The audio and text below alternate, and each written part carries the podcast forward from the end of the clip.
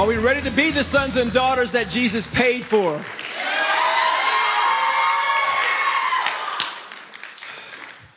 Are we ready to be the ones that release hope from us to a world that needs hope? Are we ready to lay hands on the sick, cast out devils, raise the dead, looking for the opportunities every day in our everyday lives to release the kingdom? Are we ready to do that?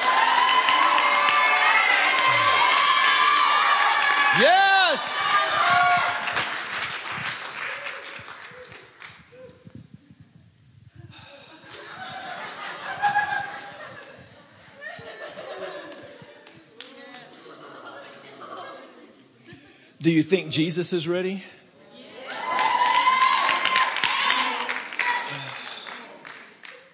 He's been ready for about 2,000 years, I think. He's ready for his church to do her thing. Thank you, Jesus. And Father, we declare that we belong to you. We are yours. You bought us with a price the precious blood of Jesus. And Lord, we mark a line in the sand tonight and we step across that line. We leave behind the, the complacent, the fearful, the shameful, all that, that light. We leave that behind and we press in towards you. And we say, Lord, we're going to grab a hold of everything that you paid for us to have. We're not going to go to heaven and see all the stuff up in heaven that you intended to be down here. When we go to heaven, we want to see empty shelves. Empty shelves. Of all the provision that you paid for to be released here on earth. And so, Jesus, we say yes to you. We say yes to releasing your kingdom. We say yes to partnering with you.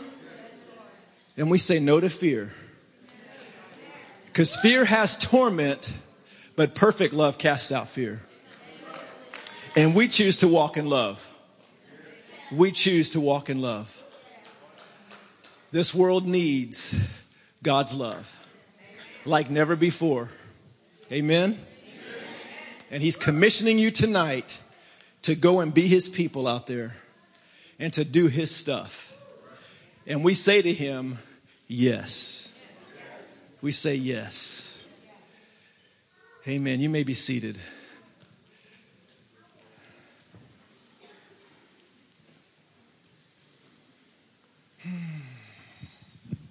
Thank you, Jesus. This has just been an amazing weekend. And as we've been saying all weekend, it's going to get gooder, right? Gooder and gooder. No, gooder and gooder. I said that right? All right. Thank you. All right, I just wanted to remind you guys that if you would like to sow into Chris Gore's ministry, we do have an offering box out there on the table. We have offering boxes on the wall. You can also give online. Go to OK, OKC, ncfok.org, and you can give online. And there may be a spot that says uh, offering for Chris Score. If not, put it somewhere in the memo tag it and everything we receive for him we will make sure he gets that but i just want to give you guys an opportunity because we're not passing out the plate i don't want you to think that we're not wanting to take the opportunity to sow into his ministry and his life okay so um, and if you forget if you go home and say oh man i forgot that's why we have technology online all right so i don't want to take any more time but let's just welcome to stillwater our brother chris gore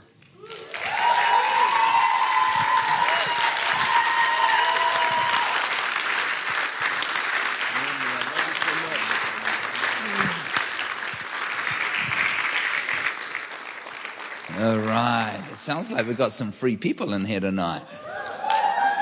Huh. Particularly this corner. says in John, who the Son sets free is free indeed. I oh, mean, we've got so much to be free about. And we have got a good God. You know, it says in, uh, it says in John 12 31, it says, uh, Now is the judgment of this world. Now the prince of this ruler will be cast down. And if I am lifted up, I'll draw all peoples to myself. I love that verse, but unfortunately, it's one of the mis- most misquoted verses that I know of in the Bible.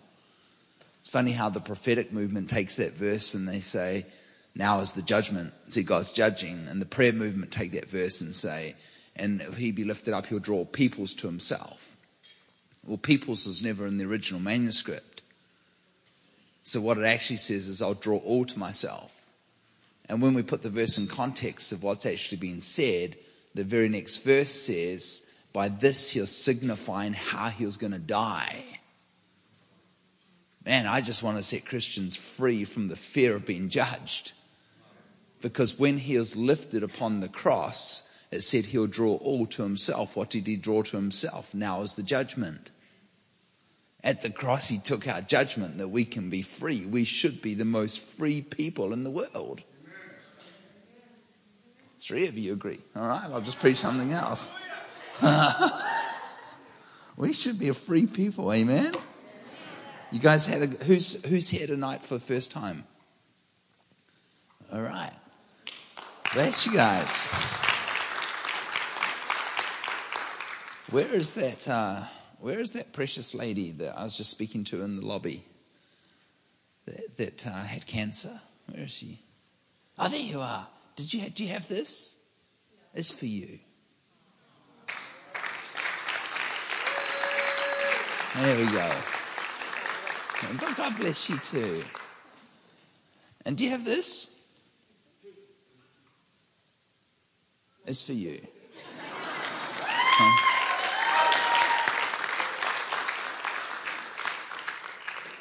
We, we ministered to her last night. She had, uh, she who got a diagnosis of cancer, right? And she said, she said, I woke up last night with this just this pain through here, and then I just started profusely sweating. She said, What do you think that is? And I'm like, I don't know, sounds like cancer coming out to me. and your body's just detoxing. I look forward to the report on that one. Man. And um, this one here, uh, the spirit that destroys chaos, this is the revelation that God gave me how to see autism and mental health healed. Do you have this? is for you too.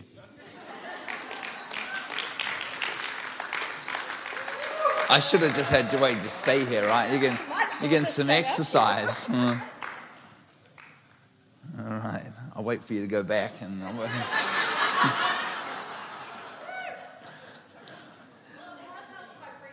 uh, this message is a living victorious in the fire. This is probably probably something that I'm going to do tomorrow morning, and uh, I want to give it to you guys. There we go. It, don't try and plug it into your computer. It doesn't work. you just go to the back, the website, and then you key in that code in the box, and it will download automatically into you got a computer or an iPhone or something, a dumb phone or something. Yeah, and the message will download. It's prepaid, so you don't have to pay for it. All right. Well, I wanted to thank uh, CJ and Lisa for, for having me and having my team. You got some good pastors here. Oh, come on. You can do better than that.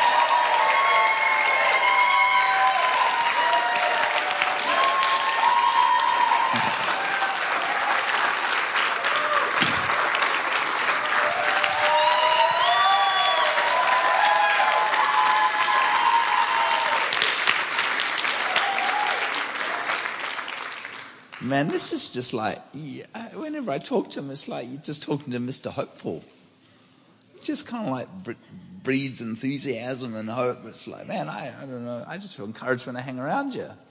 It's like, you know, I'll take some of that. Thank you. And uh, thank you for looking after our team so well. And just the, what the, I'm going home. I'm going to have to lose some weight.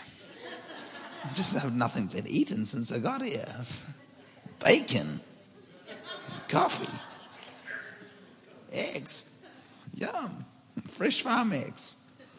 Yeah, thank you so much for, for just getting to know you and the way you looked after the team. It's not over yet. We've got tomorrow, but uh, I'm off tomorrow afternoon after the service and oh, after lunch. I need to get to the airport and fly in to get some personal ministry.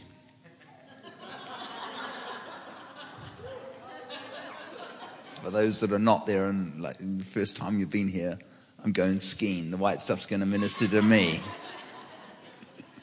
at, uh, at Breckenridge for the, for the day. I'm speaking on Monday night and Tuesday night. But I got I got to ski all day Monday, then I got to drive two hours, have a quick shower, and then go and speak Monday night. So it's like I'm suffering.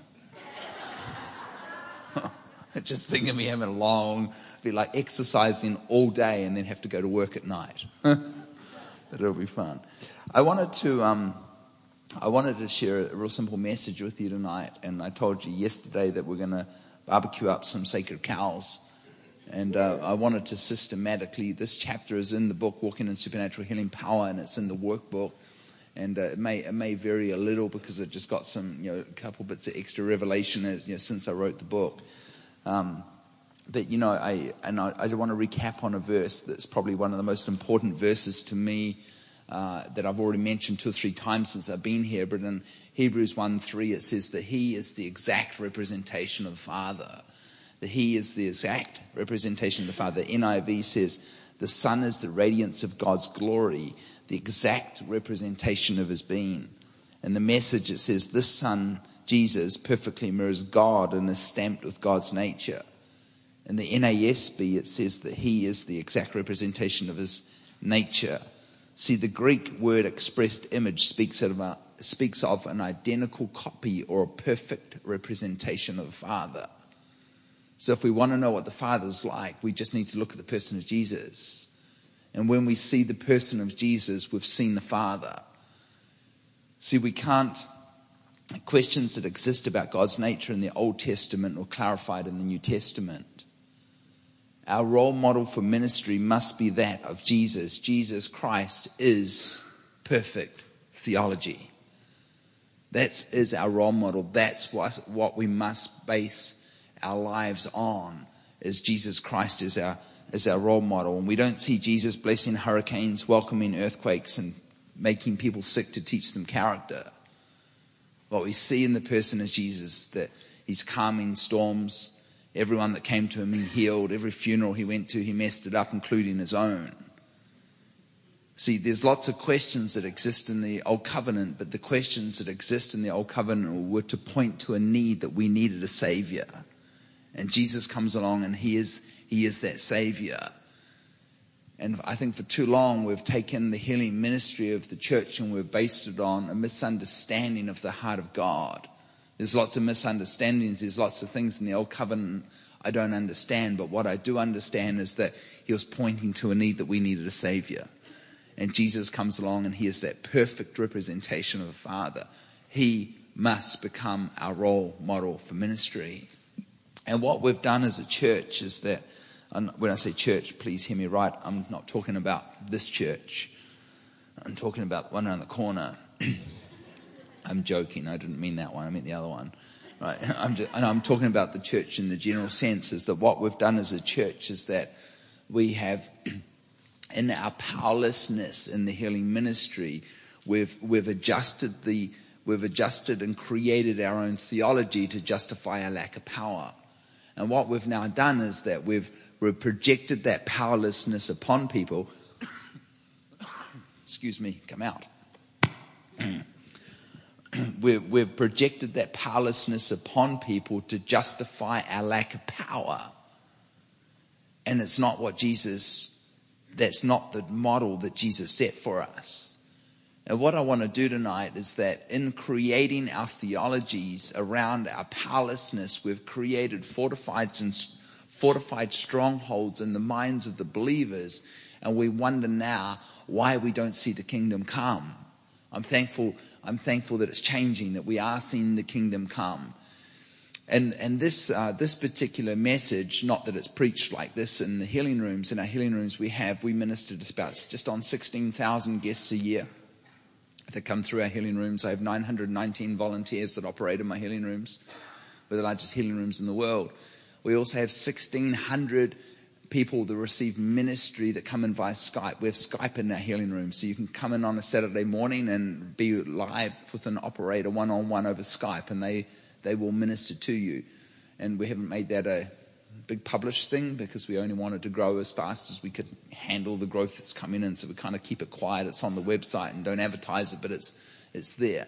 So we take 1,600 phone calls a year or video calls a year from people dialing in, and we just we just ministered to them from that, from all over the world. And one of my favorite was there's a man, I think it was in uh, Norway, he came in and and um, the, I, I, remember the ministry team member calling me over. This is so it was so funny.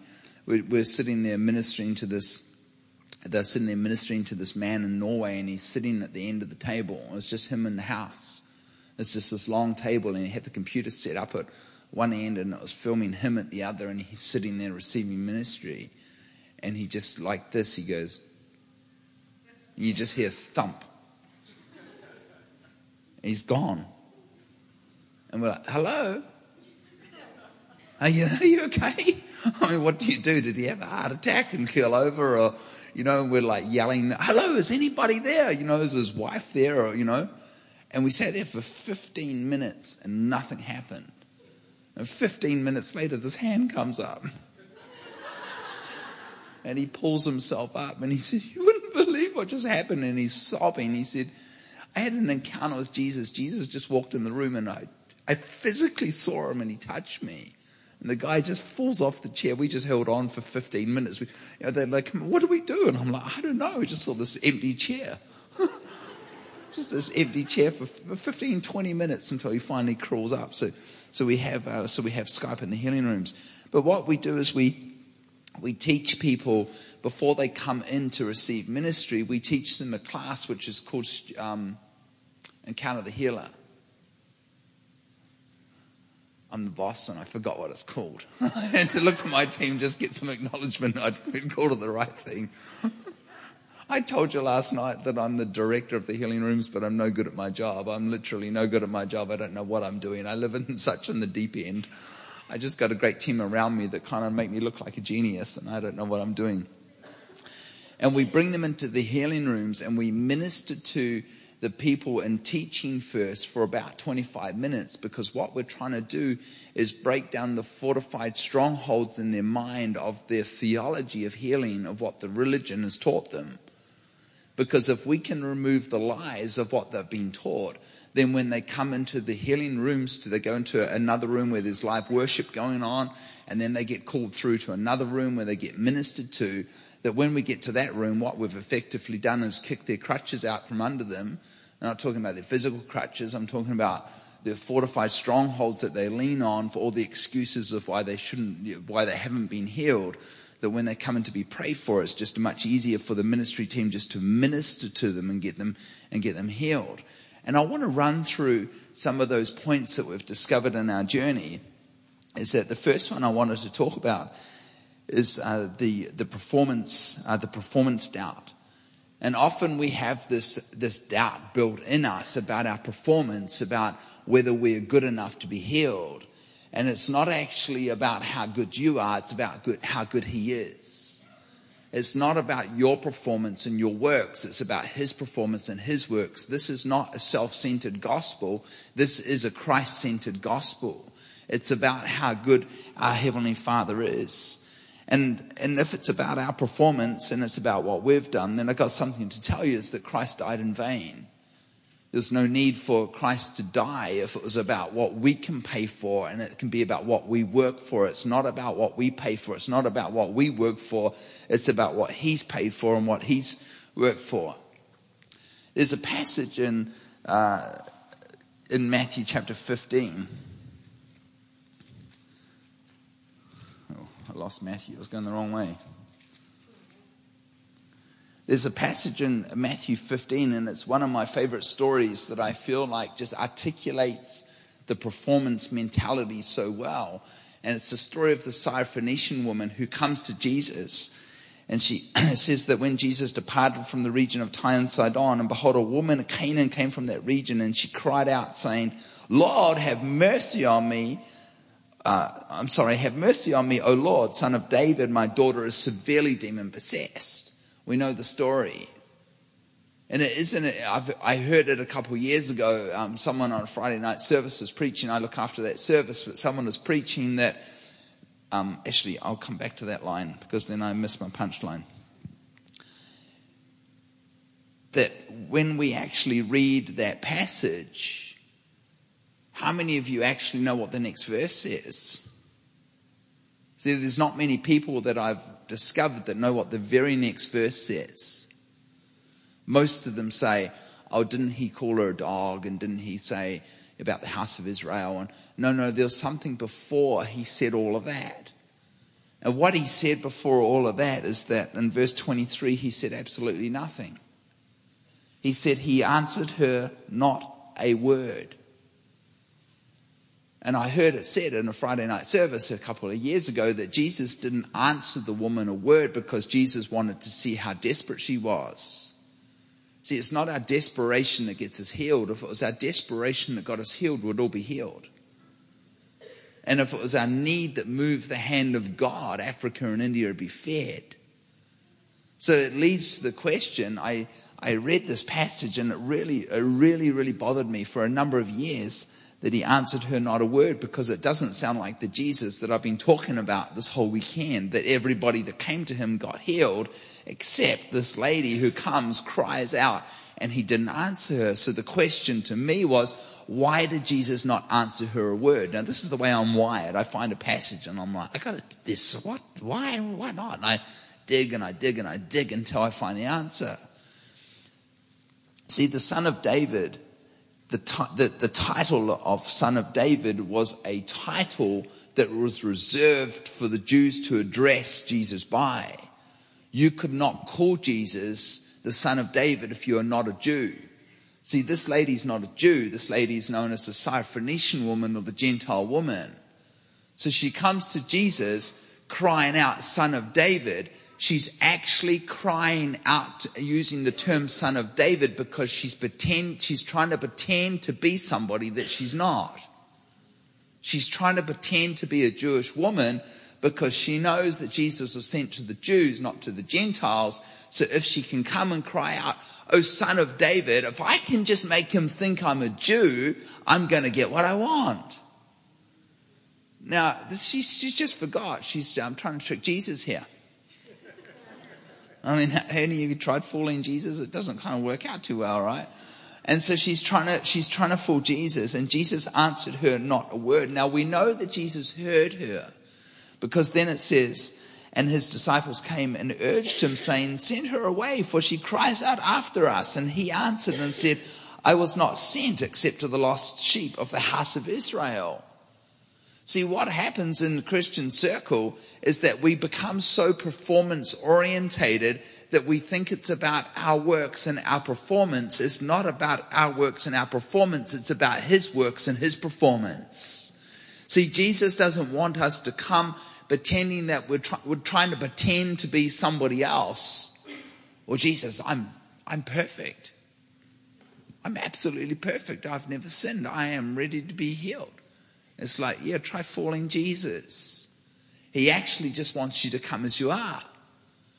And I believe that as the greatest act of humility is that when we can actually just come to Jesus as we are, because that's exactly how he wants you to come to him, just as you are. Because if you're not coming as you are, you're actually coming based on your works and your performance. You guys doing okay? You've been quiet on me tonight a little, a little bit more quiet than the worship.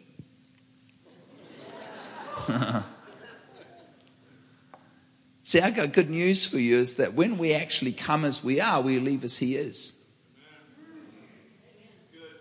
He's not sick, He's holy, He's without sin, He's righteous. See, He actually just wants us to come as we are find it interesting that if we actually really got a capture of that revelation, we're more about telling people, well, you can come to church, but you better clean yourself up before you come. What if we actually just had them come as they are? And we opened our door to the world and we stopped judging and started loving because Jesus wants us to come. He wants people to come just as they are. I got a saying is that I, I'll catch the fish, I let him clean them up. It's not my job to clean up the fish, I just catch them. Amen. When I was, um,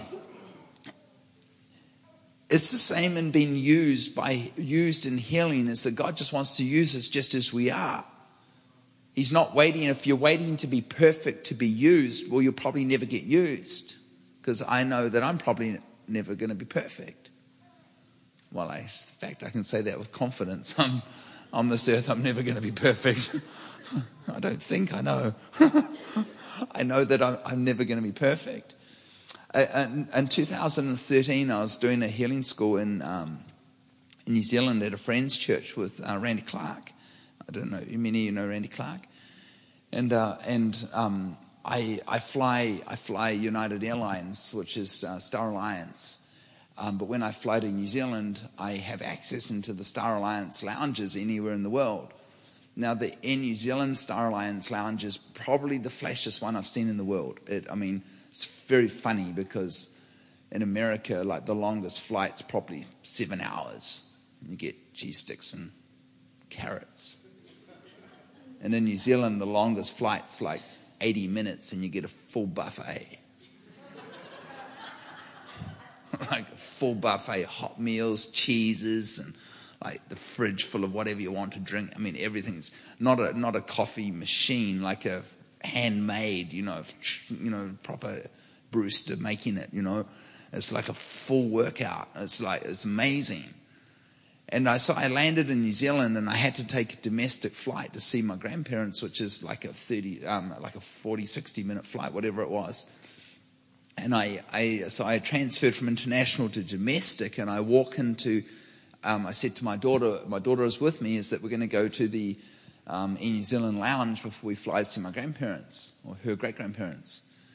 And we walk into the New Zealand lounge, and I know that I have access to that club because of the, I do an excess of 100,000 miles a year with United, so I know I'm allowed in there but I know my daughter's not.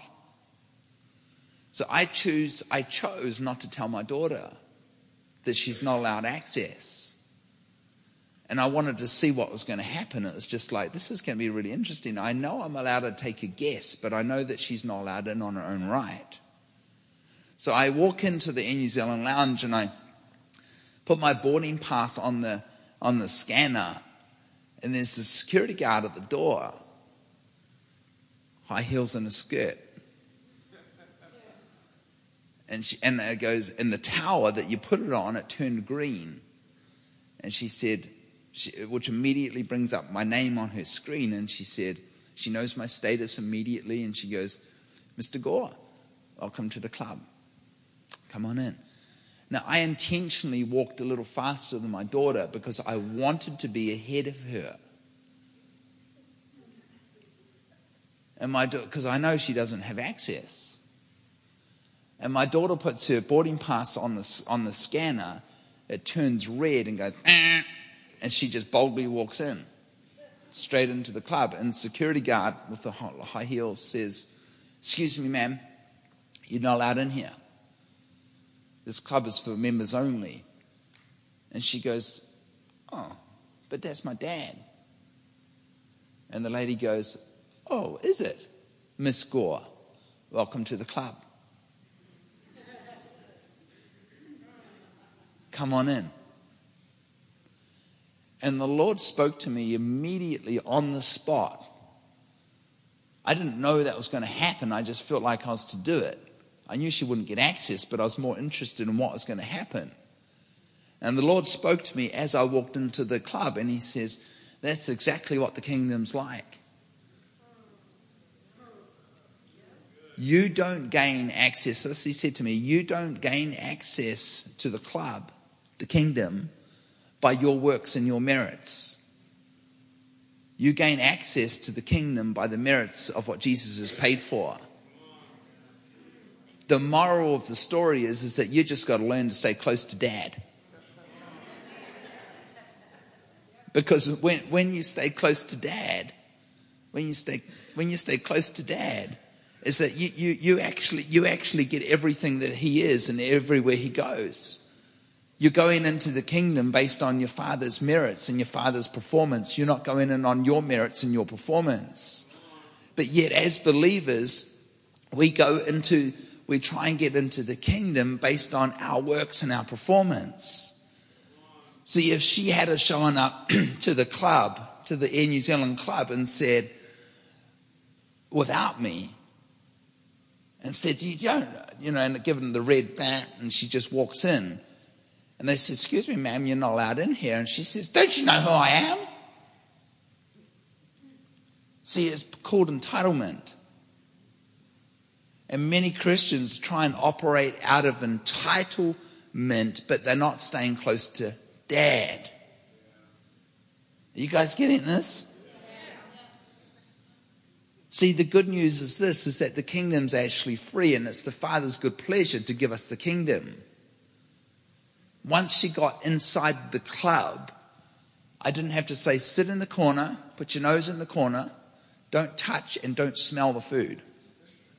Don't look at the TV, don't go on the internet, don't touch the coffee, don't touch the newspapers, don't touch the free gifts, don't do anything. Just put your nose in the corner until I've enjoyed myself.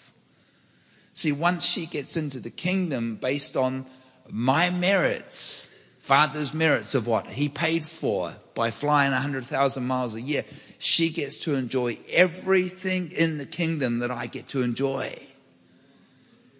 And it's the same with you is that you get to enjoy everything in the kingdom because it's not by your works and it's not by your merits. It's by the performance of Jesus. You've just started, you just have to stay close. And when you stay close, you can freely enter into the kingdom and receive all the benefits that the Father's paid for. See, I'm, I'm quite, uh, I'm quite strong on wanting to see the wanting to see the performance mentality broken off the church. Now, when I, I said, I've already mentioned this this weekend, but when I talk about performance, I'm not talking about not working hard. I work hard. I'm just not performing for love, I perform from love. And many, many times when we're praying for people, they're like, well, I get the same old questions all the time. Well, I don't feel good enough to be healed. I haven't lived a perfect life. Well, it's a good job it's not about you. I bet you don't understand. I've, I have cancer. And I have cancer because I've smoked all my life. Well, it's a good job it's not about you. It might be self neglect, but I've got good news. It's not about you. It's not about what you've paid for. It's not about what you've done or what you haven't done. It's about what He's done. See, if we can only be healed because we've lived the perfect, healthy, absolute healthy life, I don't know that any of us would ever be healed. And it's this, there's this mindset in the church of like, well, I think I've have, to, you know, I have to somehow abase uh, myself. I, I have to somehow punish myself because I haven't looked after myself. You are punishing yourself. And I used to punish myself. And the Lord said to me one day, What do you think you're doing? And I said, I'm punishing myself. And he said, Why? And I said, I don't know. I guess somebody needs to. And he said, You're right. He said, My son has already been punished for you. You are not to punish yourself again. And it's brought me into this great place of freedom, of understanding that the kingdom's all mine. It is all mine. I don't access it through entitlement, I access it by just staying close to dad. And I get everything the coffee, the food. I get to heal the sick, cleanse the lepers, raise the dead. Because freely, the Bible says in Matthew 10, freely you have received, freely give. You know why most people don't get, why a lot of people don't get healed? Because they don't know it's free. And you cannot give away what you do not have. Freely you have received. It's free. You have already received it for free. You don't receive it by works, you receive it by grace, and you give it away by grace. We are riding on the carpet of God's grace. We're not riding on the carpet of works of how good you are. You guys doing okay? I know this sounds really simplistic, but it's what I felt like us to bring tonight. If you're bored, you can go home. If you're done before I am, just find a way out.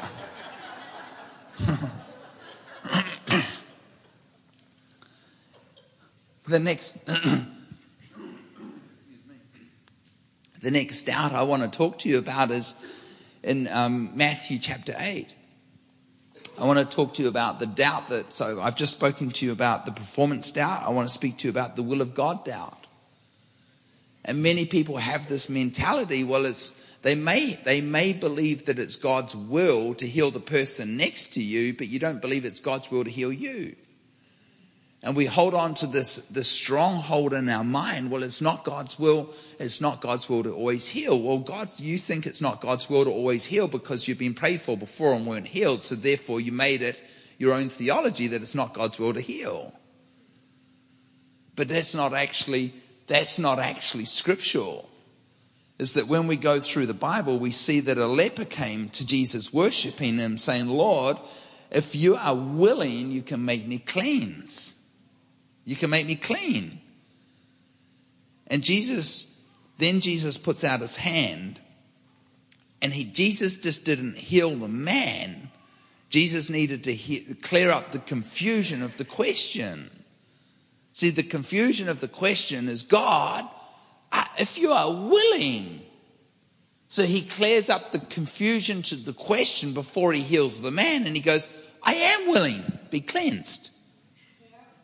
He didn't say, be cleansed because it needs to be greater than desire to be healed. Jesus wants to clear up the confusion, and there's so much confusion in the body today about whether God wants to heal. He does. He says, I am willing, and that echoes down through the ages, and I continue to hear it today. I am willing. Now, don't say, well, how, does, how do you explain that? Because I've been prayed for and I haven't been healed. That doesn't mean that it's not God's will.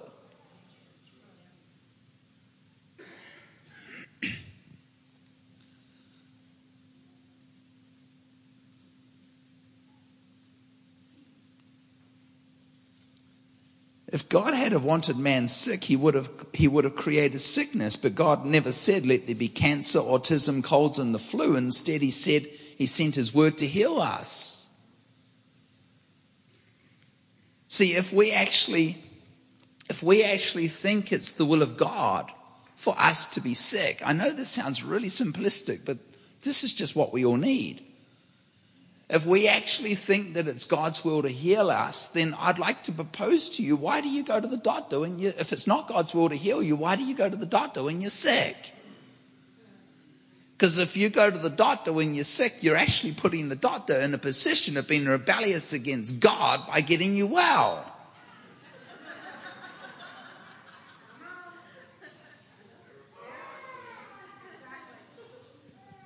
See, we've got to change the way that we've got to change the way that we think. I mean, honestly, if we really think it's God's will to be sick, why do you come to church and come on, on a Sunday morning and ask the, the pastor to pray for you? Stop getting prayer. I mean, if you really think that it's God's will, you're suffering with a tumor and your tumor on you, and you really think that it's God's will because He wants to develop character through that tumor, may I suggest you go home and ask for another tumor? Oh, just give me another one so I can learn the lesson quicker. See, it's just the stupidity of it all. And it's not what the gospel is, it's that everybody that came to Jesus without exception was healed.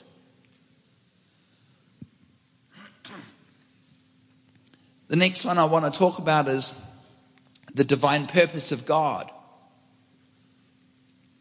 This is number three. Well, is there a divine purpose in God making me sick? This may shock you, but sickness is not listed anywhere in scriptures amongst the blessings of the Lord. Bless the Lord, O oh my soul. Give me another tumor. It's not listed as a blessing of the Lord.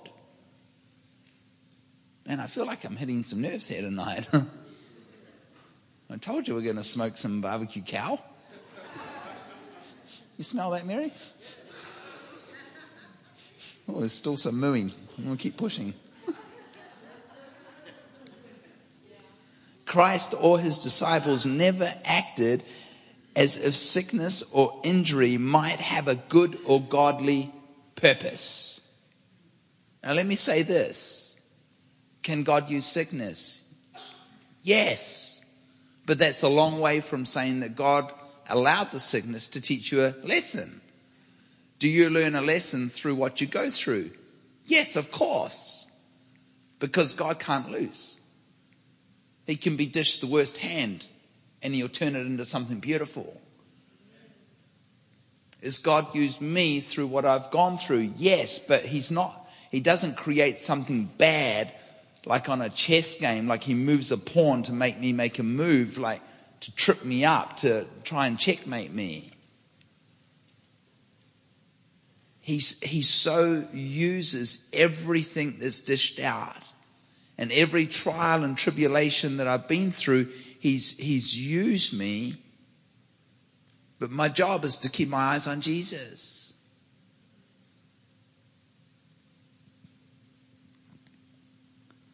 Scripture doesn't teach anywhere that God wants to use sickness to transform a person's character or to, or to produce repentance.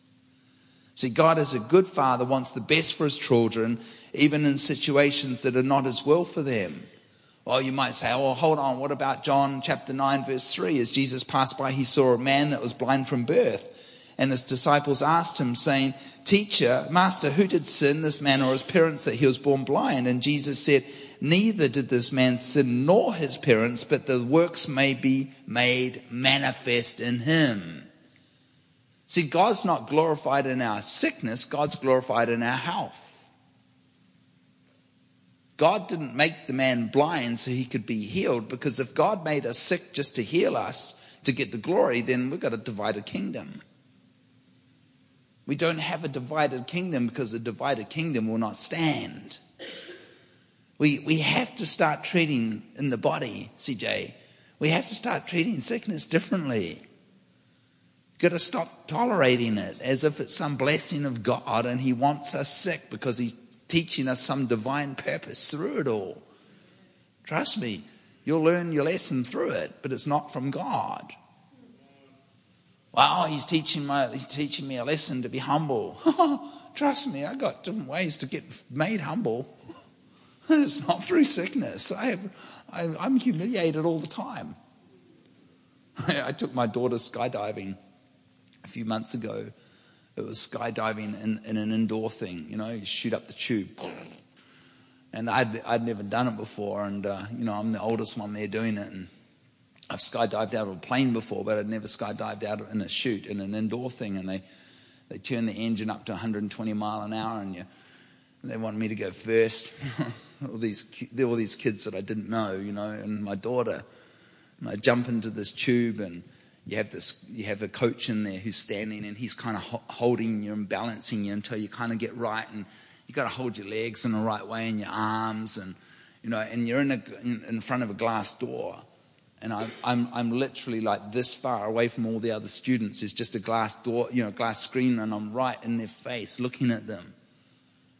And it's like, it's so windy. My cheeks were like, and I just started, my mouth was open. I just started drawling. I had this drawl. I just had this big line of dribble, and they're all pointing at me and laughing their heads off. You, you know the, the embarrassing thing is so I'm so humiliated. I get taught I get taught humble. Trust me, uh, there's no, I have no problem with humility because I realize if I pull my hand up to wipe it, my body's going to flip upside down. you, I got to keep the hands out and the legs bent. I got to keep perfect. And I, am just, and they're just like, I'm just like, it was blowing so hard I couldn't even shut my mouth.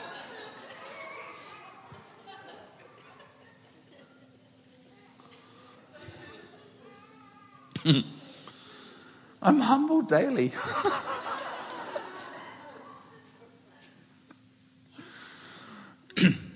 what about this one, this specific timing of God doubt? We often have fortified our, our strongholds because we've been prayed for and it hasn't happened, so we don't know what to say to somebody, so we say, Well, in God's time, you'll be healed. His time the faith for healing is not bringing the future into today, it's bringing the past into today. It's called the cross of Christ. Did cross, did Jesus not pay for your sin and your sickness at the cross? See, we're bringing what's already been paid for into today. It's not futuristic, it's now. You know, the work of healing is already done. The gift of healing has already been given to the church. And Christ clearly demonstrated that the timing for healing was always when somebody came to him as the healer. There's not one scriptural reference where he said, Robert, I'd like to heal you, but it's just not my time. Sorry about that. Come back another day and maybe it's my time then. There's actually only one place in Scripture where it wasn't his time and it wasn't to do with healing. And he made it his time because he was behaving as mother. He's been a good boy when he turned the water into wine. He says, It's not my time to be revealed as the miracle maker. And I can just see Mary like, Yes, mum, I'll just convert that water into wine. It was now my time. He got the look. You know what that woman looks like, right? You, know, you do anything when you get the look. You know, you're. In... If you don't respond, your suitcase is on the front door. See, Jesus never sent anybody away from him with a, reason, with a reasoning about timing. It was always his time when people came to him and he is the head and we are the body. That when they come to us, they should be getting healed, that we can begin to heal people and stop making doctrine to stop creating theology to justify our lack of power. Because all as we're doing is we're pulling the word of God down to our experience as opposed to lifting our experience to the word of God.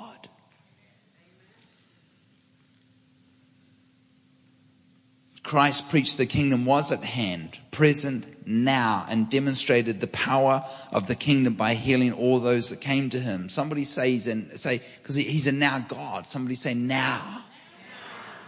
He's a now God. And that's how we can see the kingdom come by recognizing that he's actually a now God, that the price has been completely paid in full. He's a now God. He's not a distant God. He's a now God. He's a today God. And whatever we're going through, He's right there, right now. See, the promise of healing, the Bible says the promise of healing is when the prayer of faith is prayed, not when some mysterious time happens to come around. See, I'm convinced that we would see way more miracles if we adjusted our theology or adjusted our experience to match the, to match the Word of God. I, I honestly really believe that the number one reason for lack of breakthrough is bad theology. We got really bad theology based on our experience, not based on the Word. And when we align our theology to the Word of God, we see breakthrough. I said this the other night, it's a contradictory statement, I'll let you work it out. But we would never need to discuss theology if we just had a revelation of the heart of God. See, He's a good father. He's not some father that's mean and is holding things back from us. Our father wants to give us everything that we, that we need. Oh, no, doesn't he just give us what we, uh, you know, doesn't He just give us what we need? Only what we need, not what we want. Oh, isn't The Lord is my shepherd, I shall not. ha. There's a thought. Just came up with that one. He just loves to spoil his kids.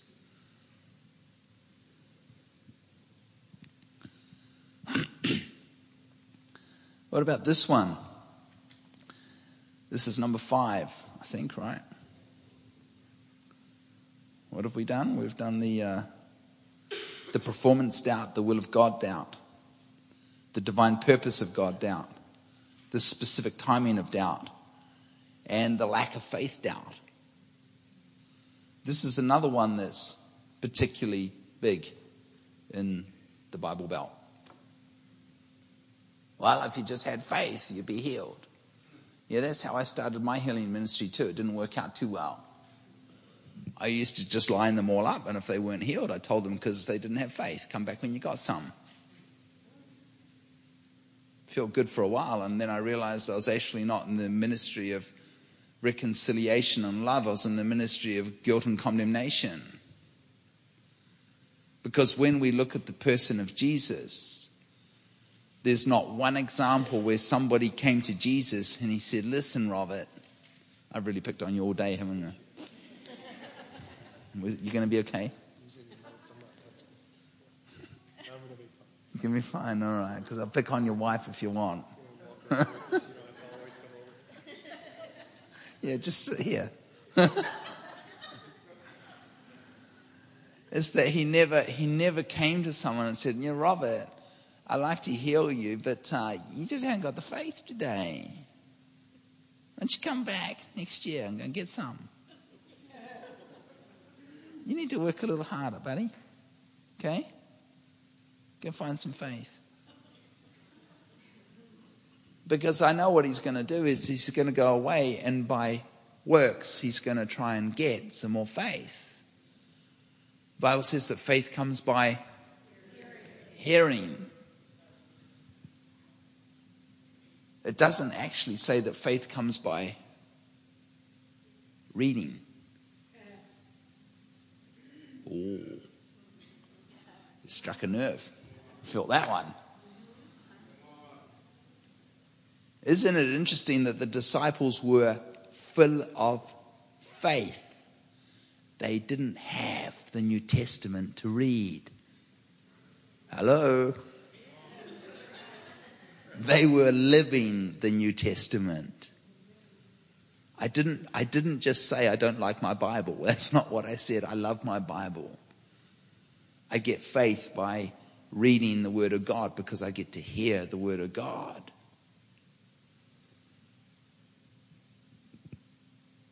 You know what, Mr. Kicker? I got me a Kicker Bluetooth speaker system. I just tested it out in my room. Man, I, I think this unit upstairs are wondering what the heck was happening. I played the cars really loud. really loud. The, the thing was bouncing on the bench. I can start playing the word of God through it really loud.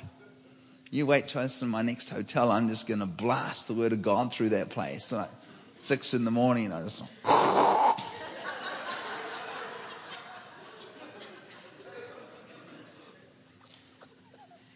I'll blame you, don't worry.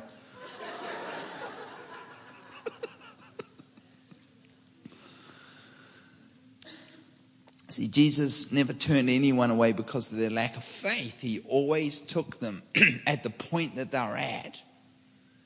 From the one that came and said, if you can. Do you think that sounds like much faith? If you can heal me? If you can? Doesn't sound like very much, but hey, guess what? Jesus healed him. He took their faith where they're at and he goes, If I can, all, all things are possible for those that believe, and he heals him. And the next one comes and says, The next one comes and I think he's got a little bit more faith, a little bit more than the if guy, and he says, Well, if you're willing. If you're willing, I am willing, be healed. See, he takes them at the place of faith that they have. He encourages their faith and he heals them. And then we see the Roman centurion come to Jesus. And the Roman centurion says, I'm not worthy for you to come under my roof. And Jesus said, oh, I haven't seen such great faith in all of Israel. Go your way. You'll be healed by the time you get home. See, regardless of the level of faith that we think that we have, and like I shared last night, for those that are here last night, is that he's the author and the perfecter of faith. Faith's not introspective. Most people's faith is just purely in their faith. Kind of cracks me up, some of the faith movement. They don't see fruit, but they think they've got a lot of faith. That wasn't a bash at anyone in particular. I happened to really love Kenneth Hagin. He's a great hero to me. I've always wished I could have got to meet that man. And Gordon Lindsay and T.L. Osborn. Oh man, I love his books. Oh man, it's T.L. Osborn, and man, he's you read his book. Man, I got to I got to meet him. He was in Australia a few years ago for his last last international conference before he came back to Tulsa, right? And, and passed away just a few years ago. Well, is that my time?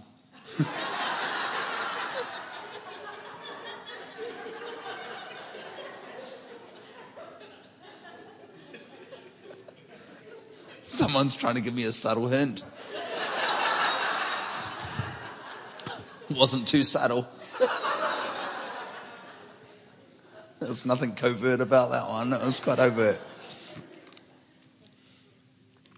In Hebrews 12:3 it says that we have the faith the size of a mustard seed and the Bible tells us that that each one of us has been dealt a measure of faith. Well, I think that a, a if we've been dealt a measure of faith, I think a measure of faith is actually a little more than a mustard seed. But we only need the size of a mustard seed to say, say unto this mountain, be removed and or be removed. See, what is an act of faith? See, perhaps just you coming forward for prayer or responding to a word of knowledge and standing up, that is an act of faith. And I think that that's all that's needed. A good friend of mine a few years ago, he has a Down syndrome child. And he's had a, the, the man, not the son, had a serious bike accident. And he had severe concussion. He had suffered with it for, for years. So serious that he couldn't bounce on the trampoline any longer with the son. And his son, just a little boy, just wanted to jump, bounce on trampoline with dad. He can't sit on it because it just rattles his brain. And one day he was in the bathroom at Bethel doing his business. He comes out of the bathroom and he's washing his hands. And the Lord says to him, You want to be healed? He goes, Yes, Lord. And he hears this voice that says, Hit your head on the wall. That's all he said, hit your head on the wall. And he goes, oh, But God, huh, that's how it happened. Hit my head on the ground. And the Lord says, Hit your head on the wall and you'll be healed. And he says, I, I don't know that I can do that. It's so sore. The Lord said, Hit your head on the wall and you'll be healed. And he's going to be obedient. Not to be blessed because he is blessed. And he comes up to the wall. this is the wall, he lines his head up and he brings his head forward to hit it on the wall, and this is what he does. And the Lord says, That's good enough for me. And he is healed on the spot. See, I think we need to be so, stop being so consumed about whether I had enough faith. Like I said last night, it's not yours anyway, it's his. He's the author and the perfecter of faith. He's the one that's unshaking and unwavering. Mine goes up and down, his doesn't. See, maybe tonight, just coming to church knowing you need a miracle, that was enough faith to step inside the doors and come to church. You might, well, I don't think I've got enough. It's, like, it's all right, I got plenty tonight.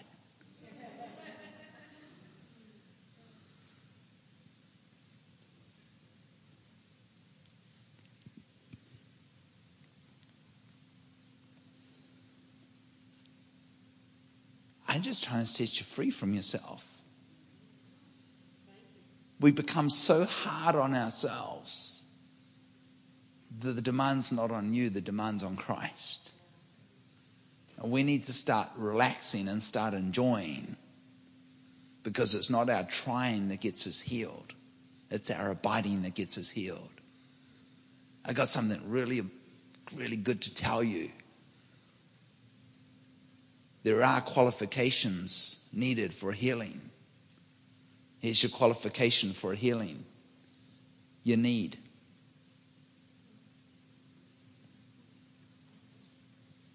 Simple as that. Your need is your qualification for healing. And I got something even better to tell you it's been paid for by the blood of Jesus. Stop trying to earn it. Stop trying to pay for it. Freely you have received, freely give. Start receiving it. And when we deal with those fortified strongholds in our mind, because many of us, we're just, we're totally built on a works performance. it's called religion. Religion has taught us that. That's why I hate religion. And that's why I love Jesus because he's the most freeing, life filled party guy I know. So, well, that's offensive. No, the Bible says he was full of joy more than all of his companions. He was the life of the party. I can just see him just laughing with his disciples and hanging around with them and probably just like, yeah.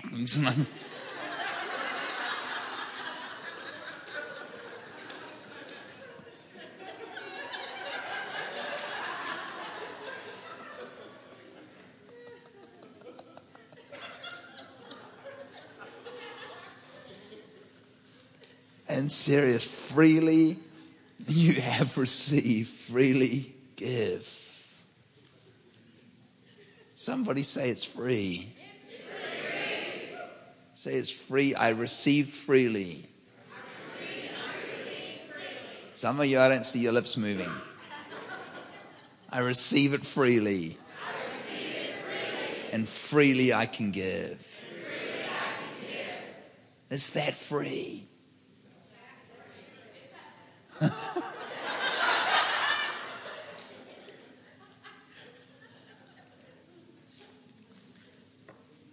We'd see so much more of the kingdom flow through us if we just recognize that that, just that passage is actually true, that it's free. I hope that was helpful.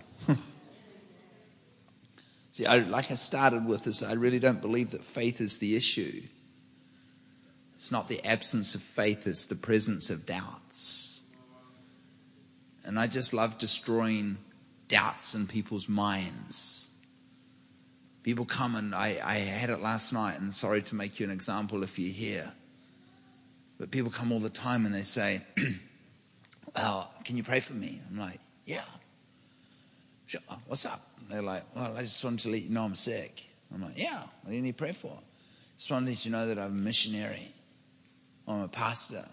I've served God faithfully for 25 years. What they're really telling me is that they've worked for the healing. I'm like, well, God doesn't care whether you've worked, for, worked not at all. He doesn't care whether you've done 25 years of service as a missionary. He wants to heal you because he loves you, not because you served him. They get it all the time.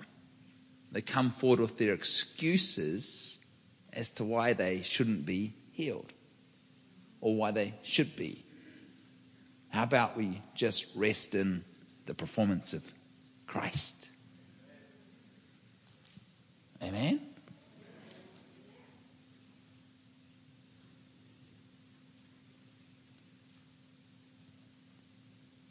I don't deserve to be healed.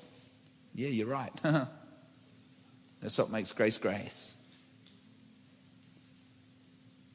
Pastor, I don't think I'm worthy to be healed. Get over yourself. He made you worthy by the blood of Jesus. It's not by your worth, it's by His worth. You are blood covered, blood bought by the blood of Jesus. All right, here's what we're going to do. You know, some Bible, we had Bible study, and now we're going to do some Bible experience.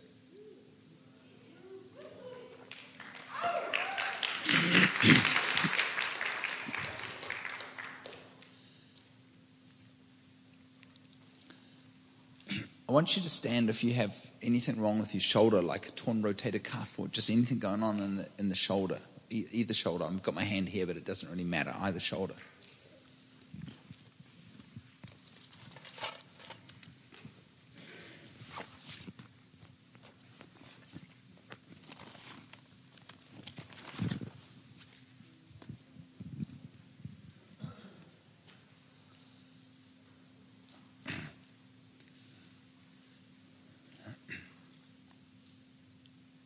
Okay, good news, it's free tonight.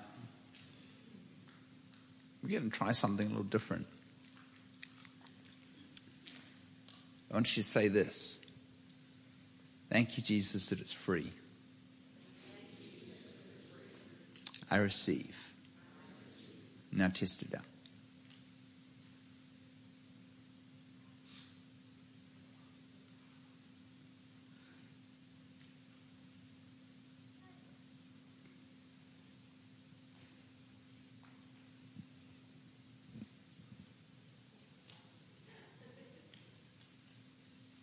Don't hit her on the way around. okay, anybody notice some improvement? Put your hand up if you notice some improvement. One, two, three, four, five. We haven't prayed yet.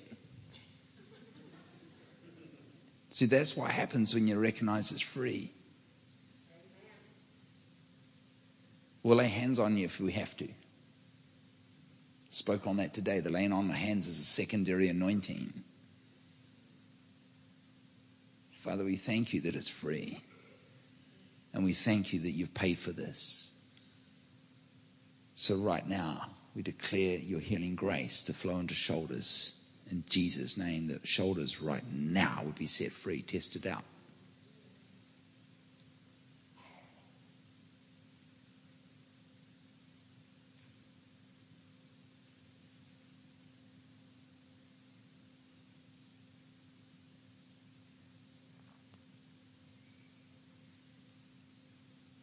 first or second prayer. If you know something happened, raise your hand. One, two, three, four, five, six, seven, eight, nine. Come on, Jesus. See, the more we realize it's free, the more will happen. You can take a seat. If you didn't get healed, we're going to pray for you. We're going to pray for you at the end. You can take a seat. I want people to stand that have a lack of cartilage whether it be in the knees or neck, any area of lack of cartilage. You have, you have no cartilage, lack of or no cartilage in your joints. I want you to get the revelation of this. Psalm 107.20 says that he sent forward his word and he healed them. That was his word that just went forward, tested out step out of the island, test it out, do something.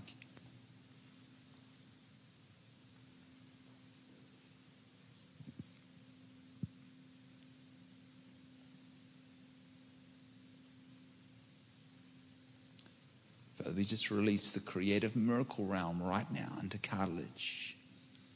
Let there be a restorative miracle right now. Okay. Anybody notice some improvement? Any, put your hand up if you notice something's changed. One, two, three. One, oh, do that again. I'm sorry, I got cross eyed there. One, two, three, four, five. One, two, three, four, five, six. Do we have any advancement on six? Test it out. This is just, I'm just operating out of the power of his word. Okay, you can be seated. If you haven't been healed, we're going we're gonna minister to people after. Is anybody here that can't smell? You've got no smell, no sense of smell. Anybody? Stand up. I was in um, two of my favorite stories. I was in Switzerland, in um, Kreuzlingen, Switzerland. And a lady, a lady, we're doing testimonies one night, and she comes up and she goes, I am so embarrassed to tell my testimony. I um, said, Why are you so embarrassed? And she said, Because last night, she said, I got healed of smell. I haven't been able to smell. I've never smelled all of my life at all. And she said, And last night you called out smell. I got healed. I just didn't tell you last night. I'm here to tell you tonight. I said, So why are you so embarrassed? And she said, Because right after I got healed, I needed to go to the bathroom.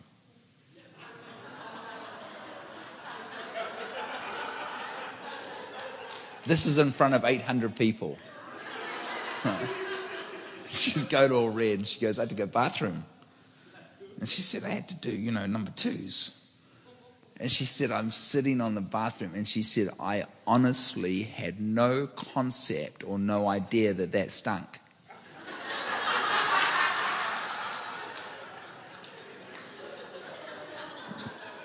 Sixty-six years of no smell, got it back just like that.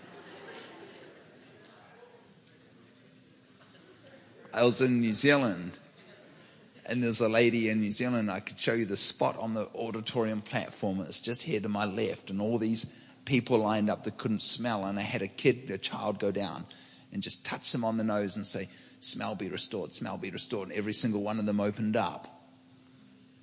And I don't normally ask this, but I said to the, because the lady is standing right in front of me, I said, How long have you not been able to smell for? And she goes, 46 years. First time I've smelled in 46 years. I said, Really? I said, uh, how you, uh, how did that happen? How'd you lose it? Because she was obviously older than 46. I said, How did that happen? She goes, Well, it's a funny story. Well, it's probably not so funny. She said, 46 years ago, I was working at Auckland Hospital as a nurse. And I was changing a, ma- a man's bedpan one night. And he had done a stinker. And she said, Whoa I wish I didn't have to smell that. Gone. 46 years of no smell because she said, I wish I didn't have to speak that, the power of the tongue. 46 years later, little girl prays for her. Boom, she gets it back.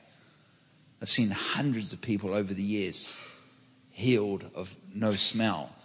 Some of them have had operations where they've had the physical senses, all the things inside removed, that you know the bits that smell, the glands or whatever they are, removed. And they can smell. Do they get the pieces back? I don't know. I don't really care. They can smell. Maybe they're smelling without the bits. That's good enough for me. That's called a creative miracle.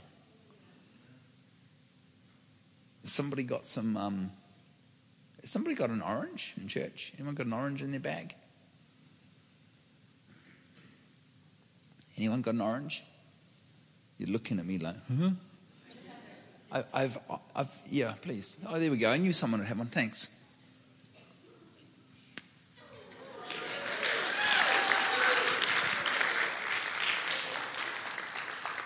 I've probably done this 200 times, and there's only twice and 200 times that no one had an orange in church. I got so much faith for someone to bring an orange to church. You have no idea. That was not a setup, was it? I did not ask him to bring an orange to church. I just believe that someone's going to bring an orange to church. It's in case they get bored when I'm preaching and they get hungry, they can just have a little snack in the back. Can you just come over here? Come, come out, slip out of your seats. Just come over here, ma'am.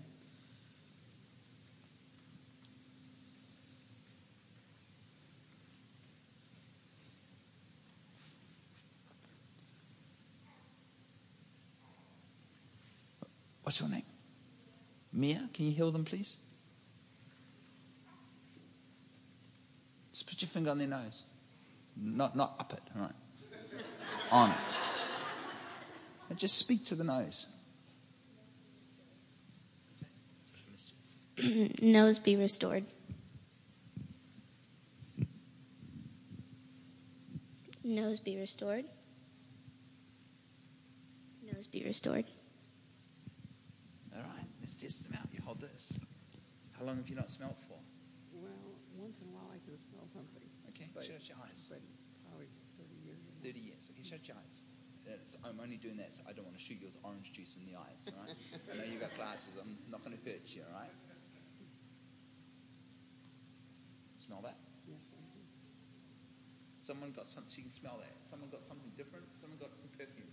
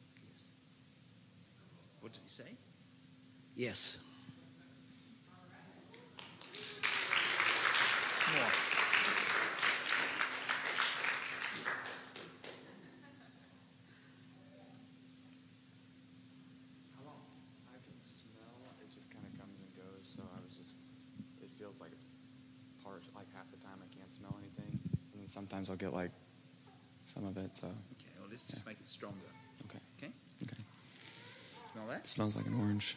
Smell it smells like perfume.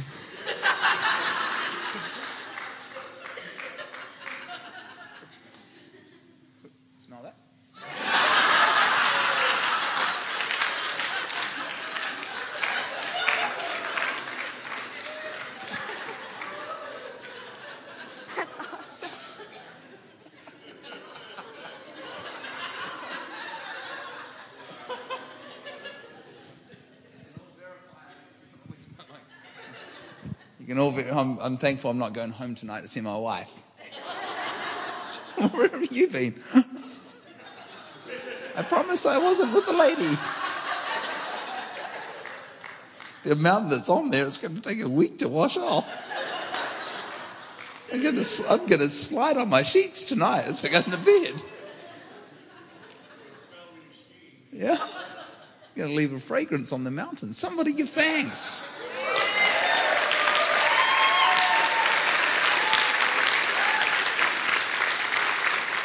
Is, is, somebody, has somebody got a different smell? Is that an oil? That was an oil, right?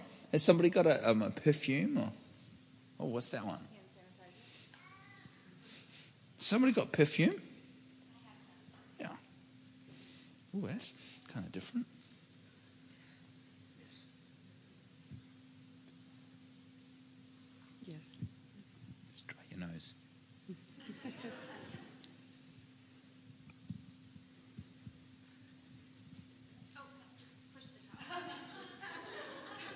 One, one meeting I broke one, right? so I broke it.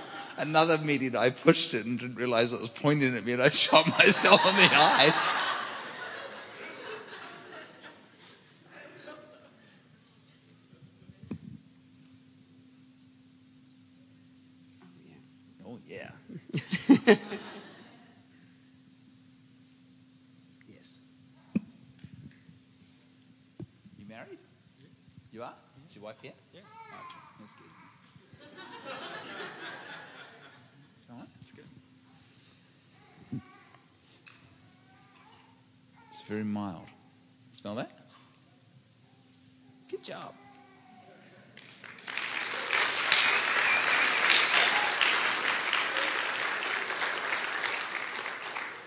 space, you guys. You can be seated.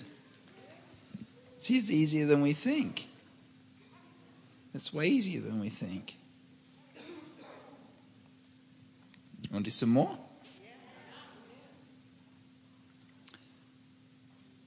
I wrote down carpal tunnel, but my, it, it corrected it to uh, tunnel. carpal tunnel. Anyone got carpal tunnel? Stand up you've got tunnel.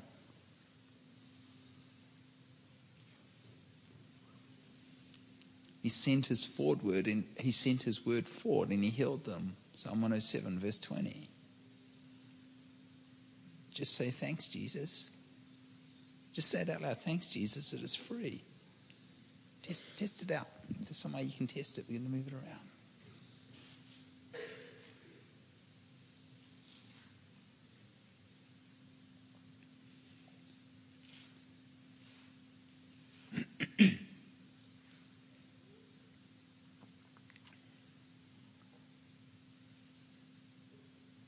Anybody noticed any improvement?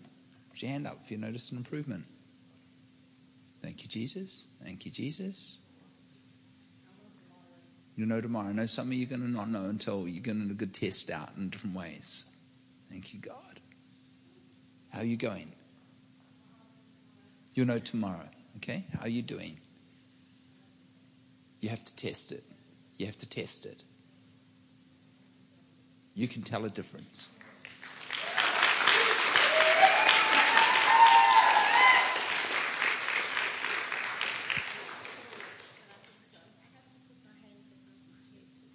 We'll just keep them up there. We'll come back in an hour. Thank you, Jesus. Just, just worshiping Jesus. I want you to stand. If you have, listen, hear, hear it out before you stand. I want you to stand if you have a foreign object in your body, like metal right? But you have a foreign object in your body, and there's some way that you'd be able to test it tonight.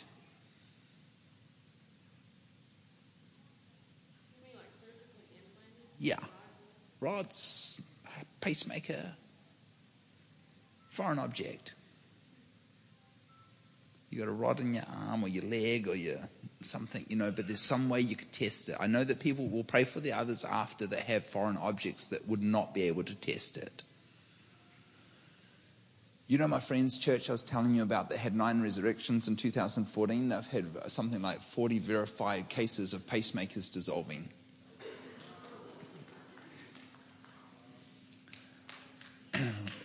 One night in their church, I wasn't there on the night, but my friend was telling me about it one night in their church, they're having this healing meeting and they're praying for people with pacemakers. I know this is going to mess some of you up a little bit. And they pray for two elderly gentlemen that had pacemakers. They get prayed for, and a puff of smoke comes out of them.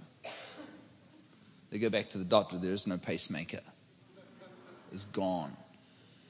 So this other elderly gentleman goes, Well, I want to get prayed for. Then he wanders on up and he gets prayed for, and nothing happens. He goes, I can still feel it. And he's a little bit disappointed. Goes home that night, a little bit disappointed. Goes to get ready for bed, and he takes his shirt off, and there's an open cavity in his chest with two wires hanging out. And he's like, What the heck? And, and he pulled the wire a little bit, and the whole thing went, and it closed off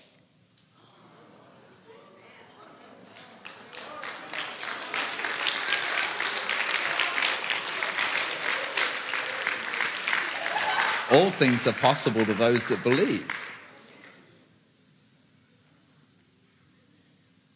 We saw a case in, I think it was in, I think it was in uh, um, Omaha, that area, where the guy had a surgical cage around his heart and there's a wire holding the surgical cage in place. It totally dissolved. He goes back for an x ray, and the only thing that was in place was the little wire that was holding the cage in place. It was interesting because if the wire wasn't there, there could have been a lawsuit against the doctor for charging him for the operation and not doing it. Just the little tiny wire that held the cage in place, but the cage was gone, dissolved.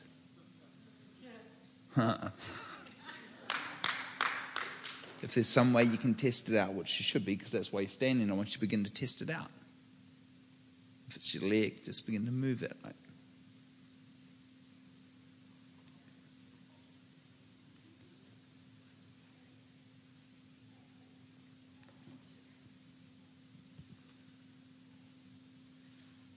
All right. Any, anybody got an increased movement? Your knee is you had yeah, two total knee replacements. And it's nothing but popped for a year. Yeah, there's no pop in there. There's no pop. Get out, test it out.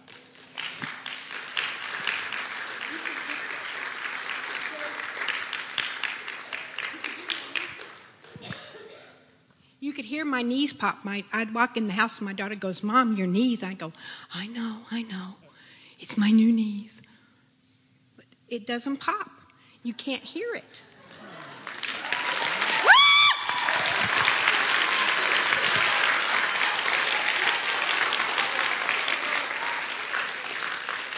Anybody else? Anybody else noticing an increase of movement from from restrictive movement? Anybody else? All right, you can be seated.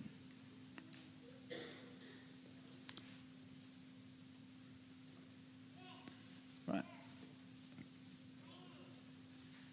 Come, we're just going to do it a little different tonight. We're not going to just go wholesale. We're just going to release some things, and you're going to stand up and test them because his word went forward and he healed them. And then for everyone that wasn't healed, we're gonna we're gonna actually pray. We haven't prayed yet. What you got? Anyone that has like restricted movability from anything, like a broken bone that didn't grow back, or just like if you really like can't get down with your back, just anything where you can literally test is like I couldn't reach down or I couldn't do that. Stand up. was going to say, there's got to be more than one, It's just the fast one. Test it out real quick. Begin to move it around, test it out.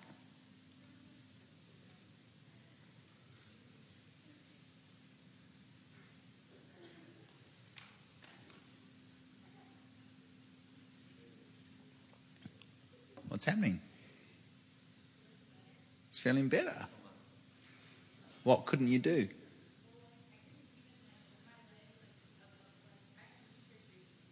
you had surgery.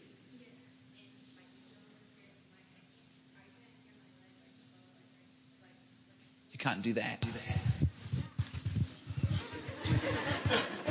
Thank you. Just what can you come out here? All right. Show us what you couldn't. What show us what you couldn't. Yeah, do. I couldn't bring my leg up there. Like I just couldn't. I couldn't get it up. Like and it's like feeling better as I'm doing it. It feels so good. Yeah. That's awesome. I just couldn't, like, I couldn't bring it up. Like, yeah. That's amazing.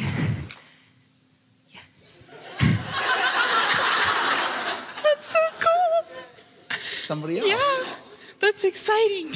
Hey, God. Yeah. Thank you. Thank you, God. Thank Jesus. It was his idea. Somebody else noticing some improvement. How, how you doing over there?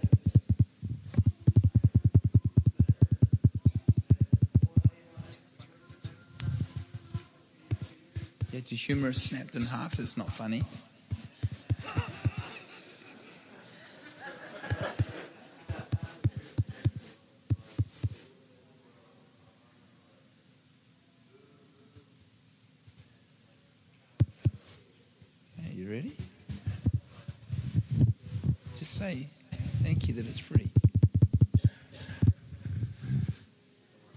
sent his word for it and he healed them.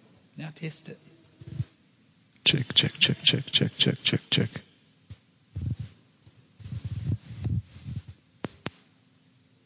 Hops a little bit. Just, just, just receive. Just stay there. Just stay there and receive. Anybody else notice some restriction? How are you doing? Check, check, check, check.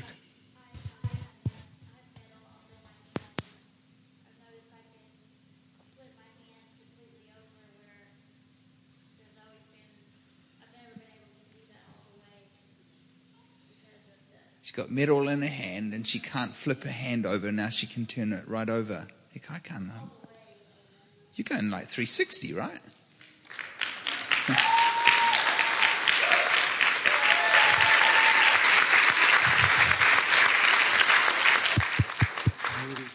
I wonder what happened to the metal.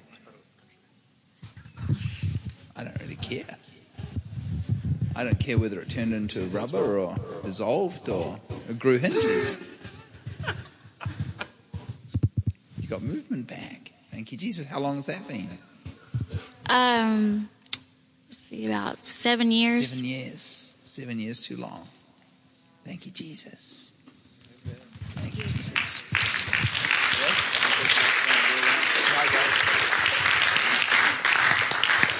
Numbness, or loss of feeling anywhere in the body?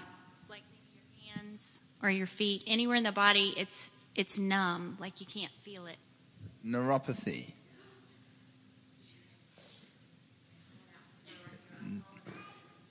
Numbness, any part of your body that could be effect of diabetes. Numb toes. She's gone to the bathroom.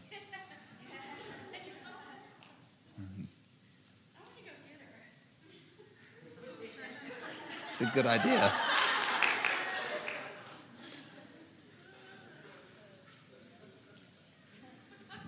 saw a guy in Oklahoma City just two weeks ago when I was there. Had, I, I, don't remember how long it was. It was a long time, wasn't it? A long, long time. It was like, huh? Fif- it was like 50 years. 50 years he'd had no feeling in his hands. And just all just started crackling and all came back, right? Just like that. It tests them out. Start feeling, feeling it. Just stand up and say, yes, please. Yeah. yeah. You're not allowed to.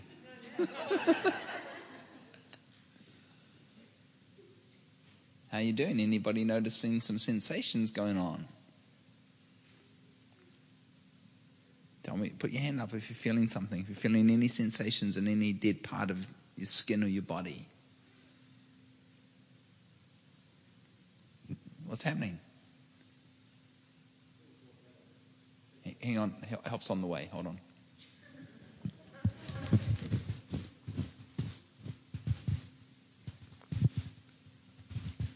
It's starting to feel better. I didn't. I couldn't feel texture in two fingers and my thumb. You couldn't feel in two thing, fingers. Couldn't feel texture. Texture in two fingers. Yes. Okay, and what's happening now? It's starting to feel better. You can start to feel texture. Yeah. How long has it been like that? Uh, eight years. Eight years. Just say thanks, God. Thank you. Thank you, Jesus. Okay? Thank you. Now you pray for them. We haven't prayed for it here. Take the mic. You just pray for those people that are standing. Just don't pray, just declare.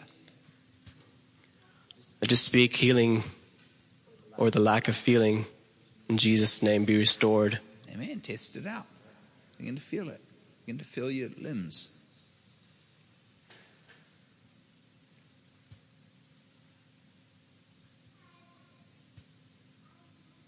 What's happening?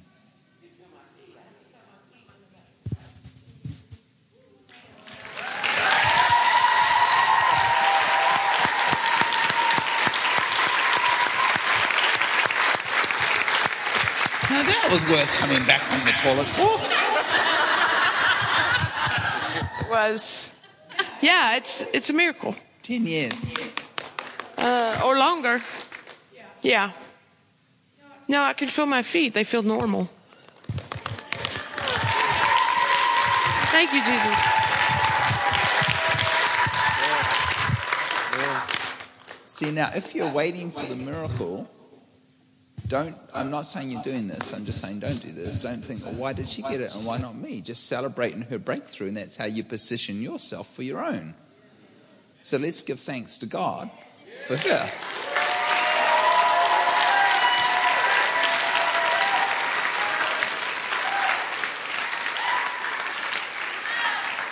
All right, take, take your seats. Take, you can take your seats and just continuously just keep checking them out. We're going we're gonna do, we haven't prayed yet. I mean, we've made a couple of declarations, but we're going to pray.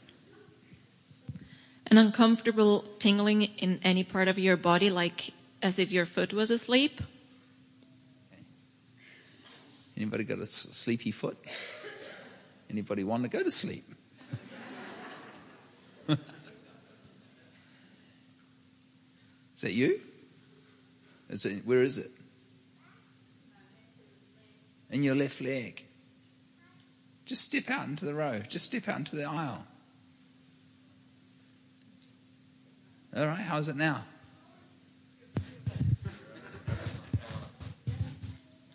Is, this, is it waking up? I, I am feel better. You feel better? Is it changed?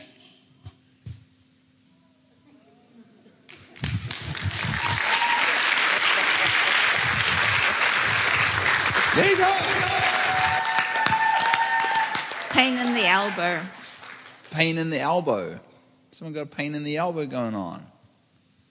Stand up real quick. Just test it out. The word just went forward. His word goes forward and he heals them. It's a declaration from the heart of God. Test it out. Move it around. Wave to me as soon as you know something's changed.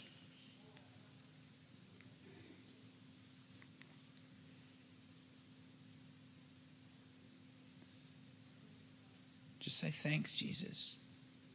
Thank you for your word. Okay, who's noticing some change? Give me a wave. You noticing change? Yeah. yeah. How long is it? How long? Oh, gee, Stacy, how long? I've had I've had ulnar nerve pain for over a year. Over a year. Yeah, and it like radiates from my elbow down to my hand. Yeah, God, how you doing? Yeah. If someone has sciatic, quick, stand up, you'll be healed.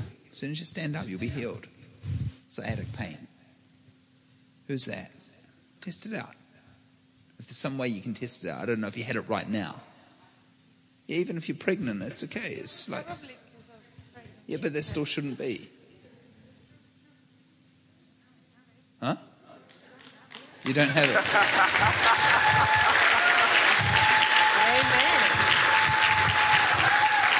You're good? The elbow pain gone?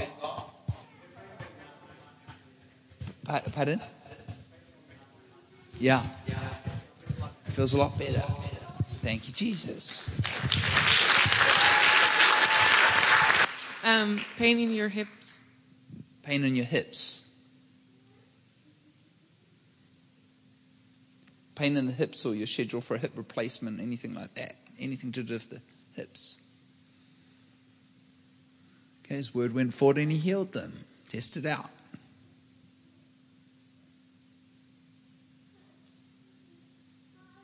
If you need to walk around, feel free to walk around. Like, do something. You need to lift something heavy, come and lift me.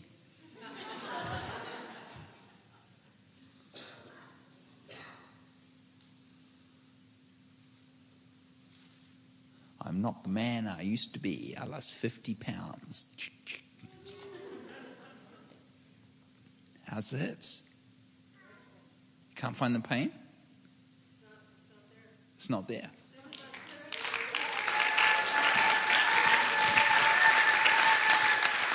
Said as soon as I stood up, I believed it was gone. As soon as she stood up, it was gone.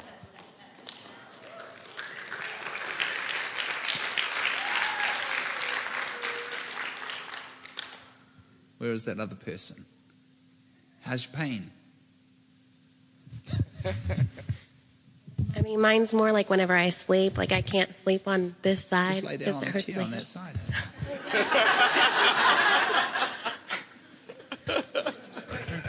expect good things tonight. Lie down, test it out. I'm serious. Lay down on the side. How are you doing? It's good. It's good.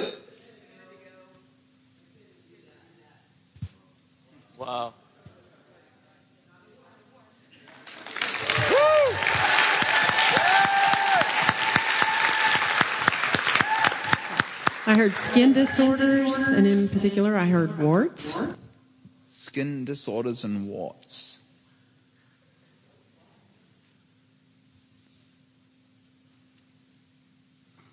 I was sharing with someone today, I had the most gruesome warts on my fingers for over 20 years. They're like cauliflowers on every finger. I had them surgically removed, they grew back. I had them burnt off with a, do you call it a gas axe? like a fire that comes out of the thing. It then burnt off like that. All my fingertips were flat, they grew back.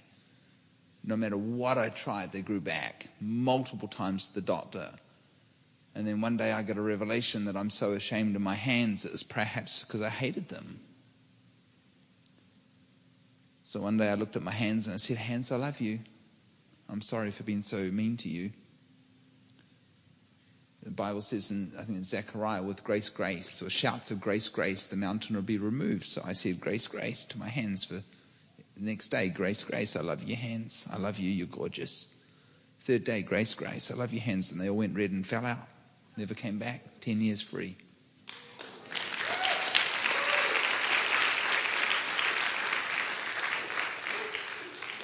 look at your skin disorder or look at your warts if it's possible not where they are. Right? Just say grace, grace. Look at, look at the body parts. I, I love you. I am not ashamed of you.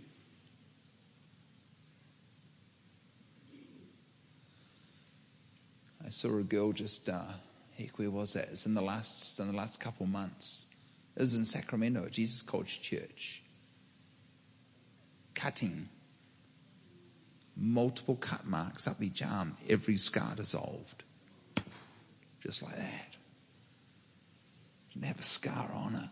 No, I'm sorry, it wasn't cutting, it was severe scars from eczema from all of her life, from severe scratching.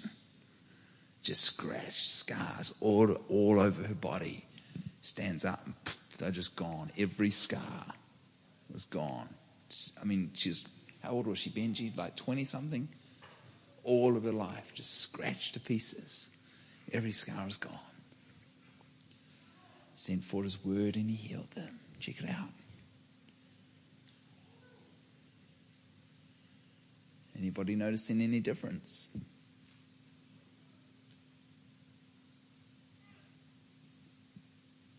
Just watch it overnight. You watch it. Yeah, what's happening? your skin started melting. Hang on, hang on, hang on. On um, I have three on one foot, and I had one on the other, and um, warts. and um, one of the, the largest ones, um, it just it started falling off when I took the band-aid off, and it, it's just like completely like ripped ripped apart.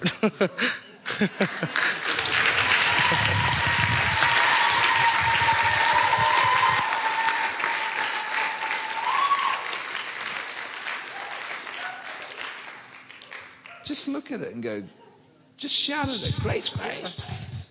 Shout, shout out loud or shout this is, or shouts of grace, grace. I think it says three graces, doesn't it? Three? Is it three or two? Two. Just shout.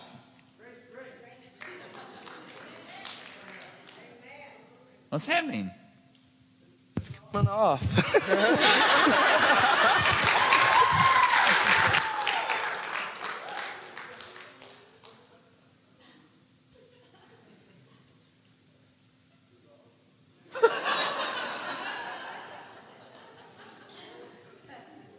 and the rest of us, why don't we all just shout, Grace, Grace? Ready?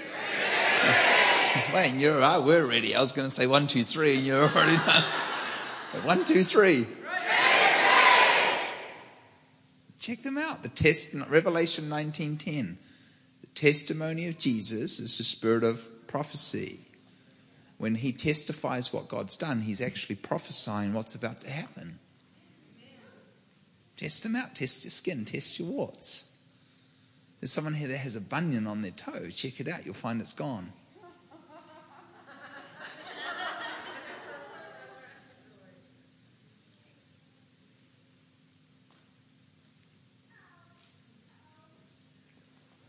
Grace, grace. Grace, grace.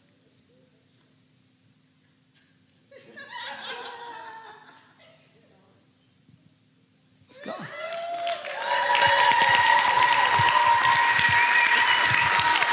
It's gone. Uh, it, it's gone. How long you had it?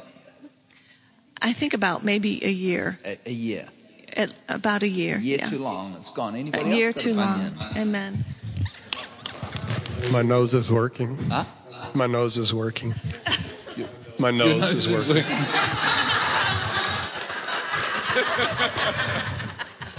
Dude, be careful. We might have a bed to sleep in tonight. I've got two I'd like to get rid of. I think one's getting smaller. I, I told him I loved them. And I said, Grace, Grace. No, you don't love the bunion, you love your foot. I love my foot. I told my feet I love them. So. Go over there and pray for her. Go over there and pray for them. Just tell them to go. They'll go.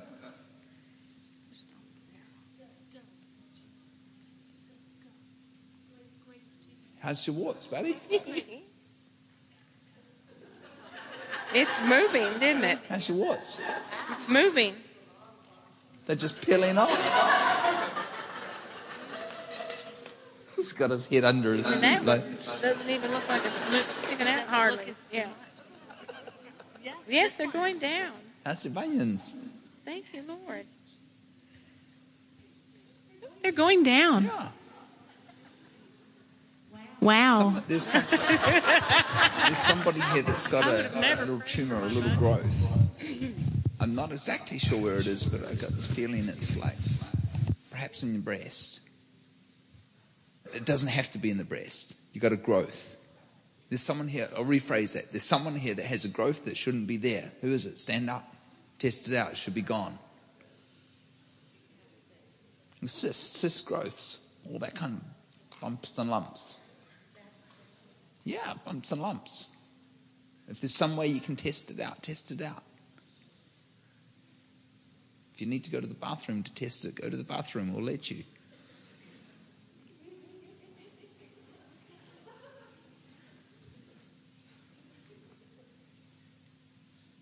Someone ran to the bathroom.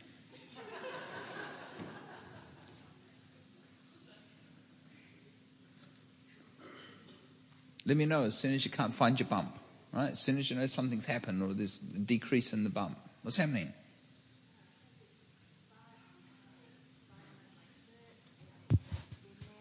It's like a, uh, like a callus. it's decreasing. And it's decreasing. Yay. Hey, Chris. Yeah. Um, I had a lump for about I don't eight months maybe. It's gone. It's gone.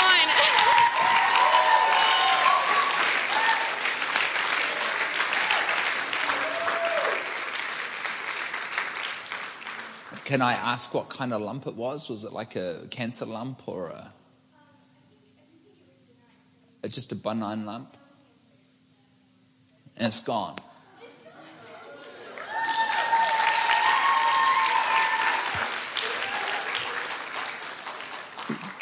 See, this is called effortless Christianity. Um, we, we haven't prayed for anyone yet, have we? We're just declaring His word. His word, his word went forward and He healed them. As to what?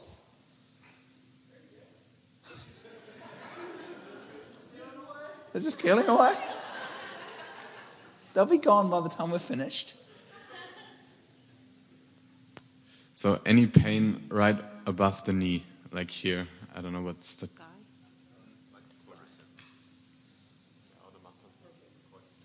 In the quads, in this area here. Anyone's got pain in there? I might have some on Monday night. I don't receive that. I'm going to ski hard and be painless. Anyone got pain in their legs? Please stand up.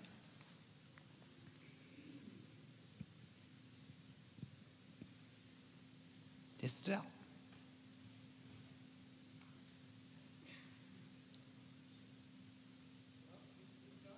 It's gone now.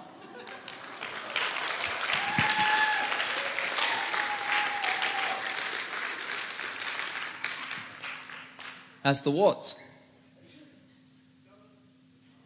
They're coming off? Can you, see the guy next to you, can you see them peeling off? Make sure you put them in a jar. I want to see them.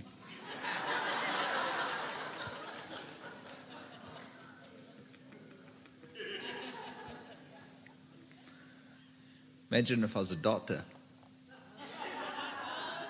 Dr. Gore.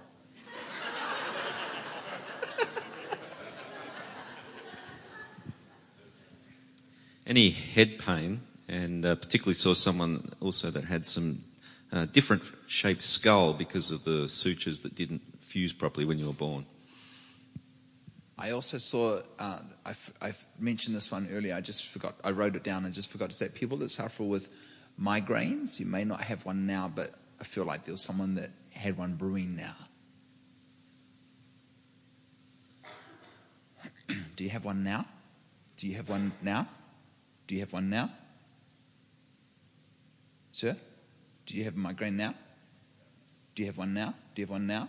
Do you have one now? Who has one now? Does anyone have one right now? Good.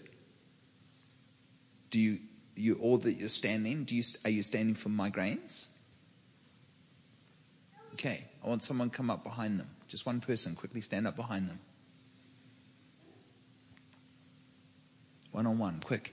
Quick, quick, quick. Move real fast. Just want you to put your hands gently on the head and take the vice off. Just lift it off. Like you're just pulling something off them.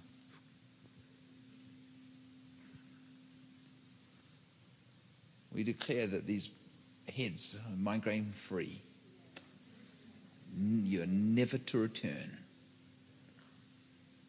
Somebody here that suffers from seizures, where are you?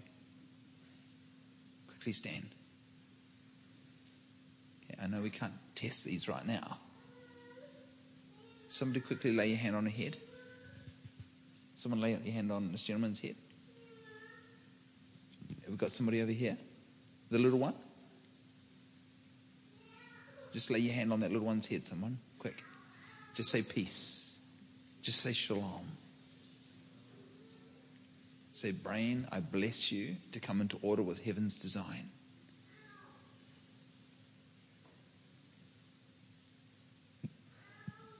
All right. Bless you. You can sit down. says, we say, seizures, you are never to return. You are never to return. We declare that the day of torment be over in those bodies. Amen. Okay, let's do this. If you've got any breakthrough tonight, I want you to stand any breakthrough in any of the things we just did. And she quickly stand. Look at that. They haven't even prayed yet.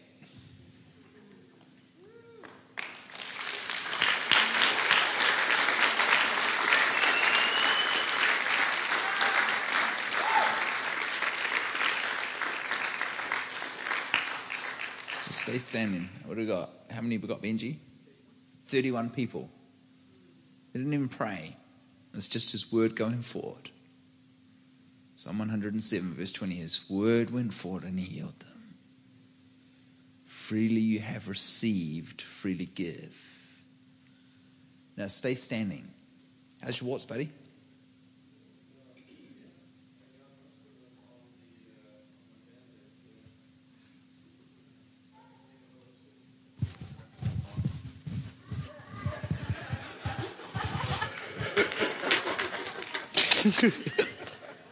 oh, bring a tool. Eh? You can have them. You can have them if you want.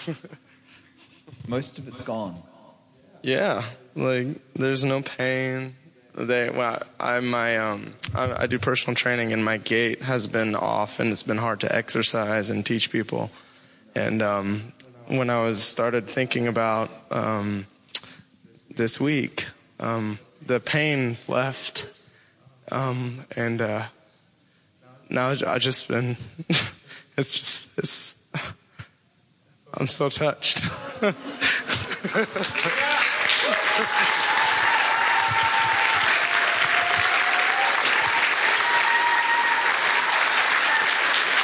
Is this your first you go to this church? No.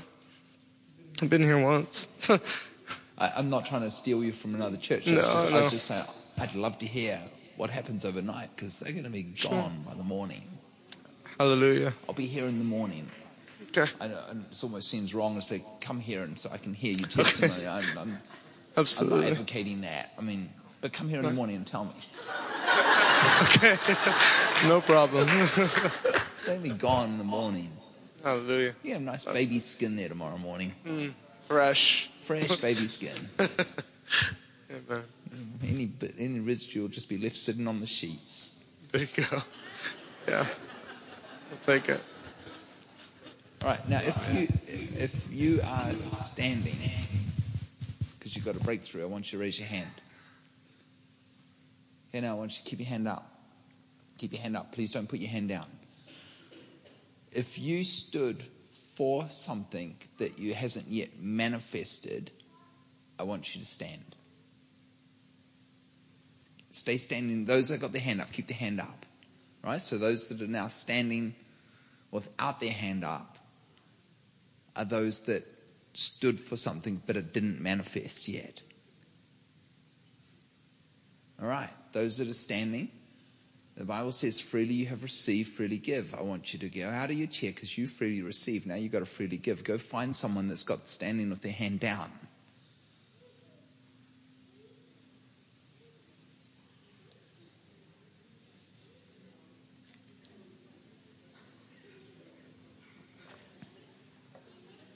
If you, if you don't have someone yet, uh, just wave your hand, put your hand up and wave it so we know that you missed out.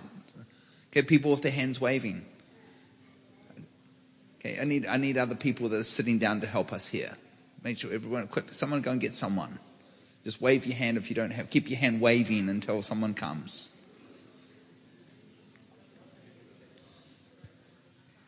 Keep your hand waving. Okay, we've got help, we need help over here. Okay, find out real quickly what they need. We haven't prayed yet. There's 31 breakthroughs without. We had bumps and mumps and warts dissolving and didn't even pray. Just quickly pray for them. Start praying for them. Freely you have received, freely give.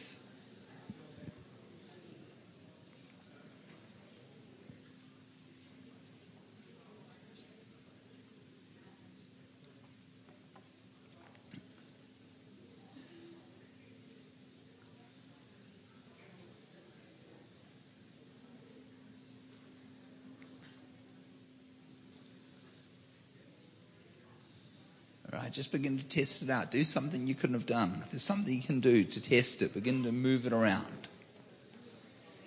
We're going to go after one more thing after this.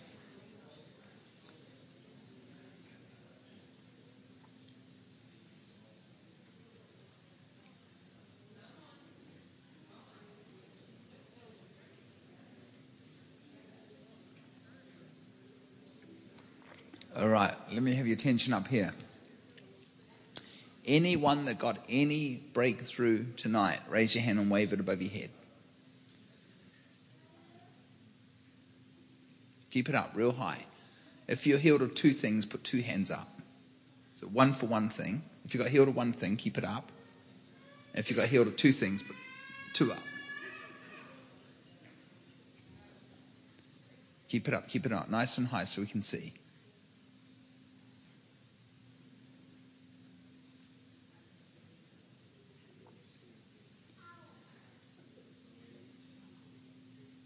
36.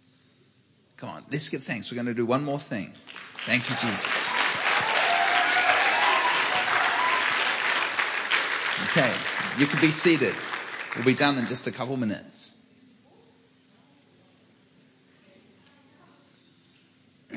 I want you to stand. If you came for a miracle tonight and your word has not been called out, I don't need a word of knowledge to get you healed. You just came for a miracle and you believe tonight's your night. It doesn't matter whether it's testable or non testable. Just quickly stand. You just came for a miracle. You're just like, tonight's my night. That's what I came for. I came to get healed, and they didn't call out my word. Well, that's your word. Stand up.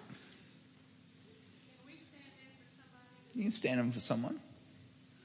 So you should be standing for anything like diabetes, pre stage diabetes. Okay. Raise your hand. Just as a matter of interest, sorry, put your hands down. As a matter of interest, if those that are standing, if you got healed tonight, how many of you would be physically able to test it? Raise your hand if you could physically test it tonight. Keep it up. One, two, three, four, five, six, seven, eight, nine, 10, 11, 12, 13, 14, 15, 16, 17, 18, 19, 20. About 27. All right, put your hand out. Now, everyone raise your hand. Sorry, sounds like Simon says. right, I want everyone that's seated Everyone that's sitting down, I need you out of your seat and go and find someone to stand next to. Keep your hand up until help comes.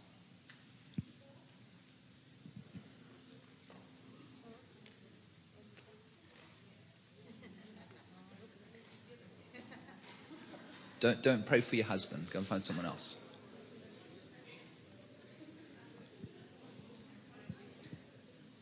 grab their hand. Grab, if you've got someone, grab their hand and pull it down.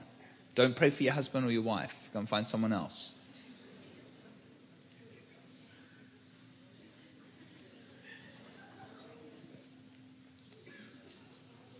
All right.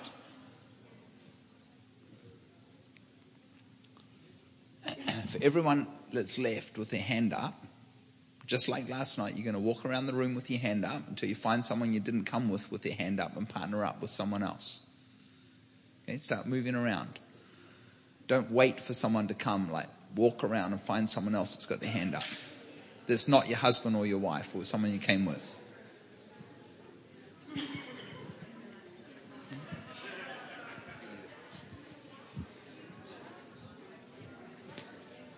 Once you got the hand, whoa. You can pull it down. Is there anyone left? Just give me a quick wave. Someone back there? Still no one? Okay. Is there someone left that could pray? Over there. Right. There we go. Anyone else? Take this as a no. Cool. So, just really quick, tell the person in like three words, 10 seconds, what do you need? Not the problem, just what you need. New lungs, no pain, go. And don't pray yet. Whoa. Okay, that should be enough. Can I have your attention back, please? Okay. If it's appropriate, just ask them really quick, Can I lay my hands on you? And then in 10 seconds, just lay your hand and speak to the condition. Speak what they need. Speak life. Go.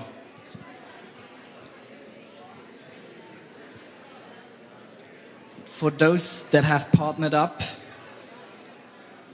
now you can switch. Switch around.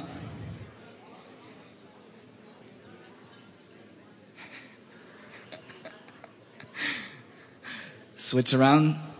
And now get to your end of the prayer. Say, Thank you, Jesus. Amen. Awesome. Now test it out. Those of you that could test it out, just go for it. Take an act of faith. As Chris says, nothing stupid, but just try it out. And start waving, start giving thanks, and just praise God if you can check it out and it's become better. Give Jesus thanks.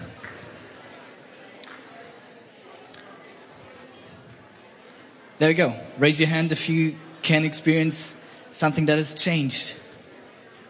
There we go. We got someone there, someone there, someone there. So that's four, five, six, seven, eight, nine. Anyone else? Test it out again. Can I see all the hands again? It's really hard to count. One, two, three, four, five, six, seven, eight. Hallelujah.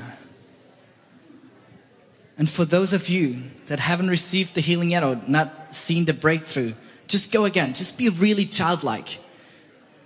Just say, be gone, behave, speak life.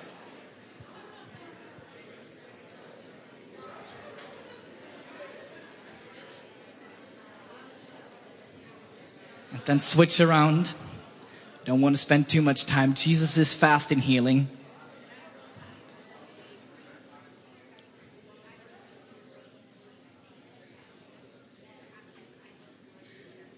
Hallelujah. Say thank you, Jesus, again. Give praise to him. Be thankful what he has done. There's so many great things that has happened today. Hallelujah. Can I see all the hands again? Everyone, that has been healed tonight of anything or seen massive breakthrough.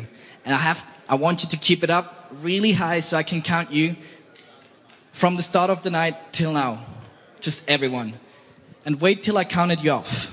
So one, two, three, four, five, six, seven, eight, nine, ten, eleven, twelve, thirteen, fourteen, fifteen, sixteen, seventeen, eighteen, nineteen, twenty, twenty-one, twenty-two, twenty-three, twenty-four, twenty-five, twenty-six, twenty-seven, twenty-eight, twenty-nine. 10, 11, 12, 13, 14, 15, 16, 17, 18, 19, 20, 21, 22, 23, 24, 25, 26, 27, 28, 29, 30, 31, 32, 33, 34, 35, 36, 37, 38, 39. Hallelujah. Thank you, Jesus. Give him thanks.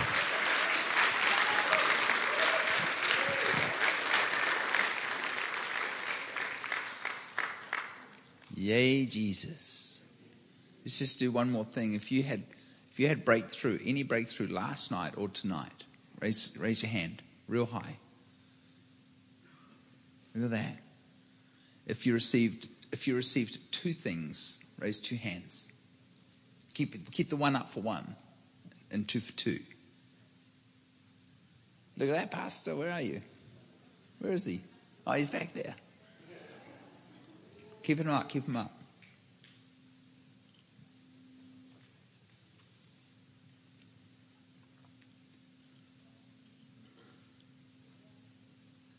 course, there's people that are here last night that are not here tonight as well that got healed. So.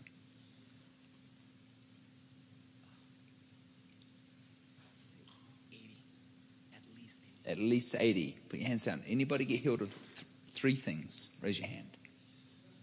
81. Anyone get healed of four things? 82. 83. Anyone get healed of four things? 83. Four things? 84. You want to get healed of five things? Come on, Jesus. Come on, I think we should just finish with a big shout of thanksgiving to our King, huh?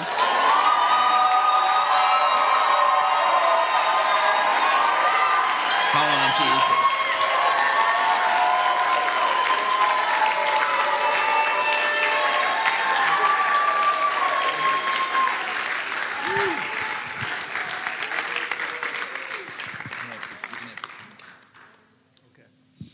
I'd like to go ahead and invite the team back up, ministry team. Yeah, y'all, y'all Bethel people.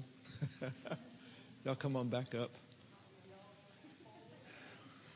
When we close and dismiss, I would like to invite you, if you still need ministry, I would invite you uh, to allow them to pray for you again, okay? Also, those of you who, uh, I know we have some out of town guests still, if you're able to come tomorrow morning, service is at 10 o'clock, so come on. Uh, Chris is going to be here, and he's going to he's going to bring it again. Those of you who are in town, if you don't have a church home, uh, come on. We'd love to have you come, and at least so you can hear um, hear what Chris has to say tomorrow. And we just love to have you uh, join with us. Anybody have a good time this weekend?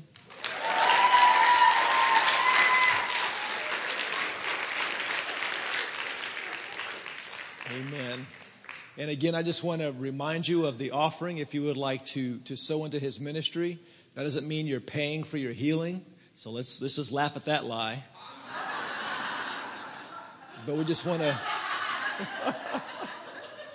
but we just want to bless the man of God. Amen? Amen. Amen. So, uh, as soon as we dismiss, remember, uh, come and let these precious ones minister to you. Father, we thank you for what you did tonight.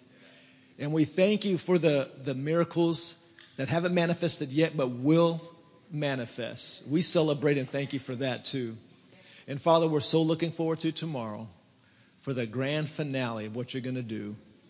And we just bless you, Jesus. And I thank you most of all that not only are we receiving our healings, but we're going to live a lifestyle of freely giving, so we're freely, freely receiving, so we're going to freely give. And I just thank you, Father, for your encouragement for your blessing, for your healing, and your love, just because you love us. And we just give you honor in Jesus' name. Amen. Amen. God bless you guys. Have a wonderful evening.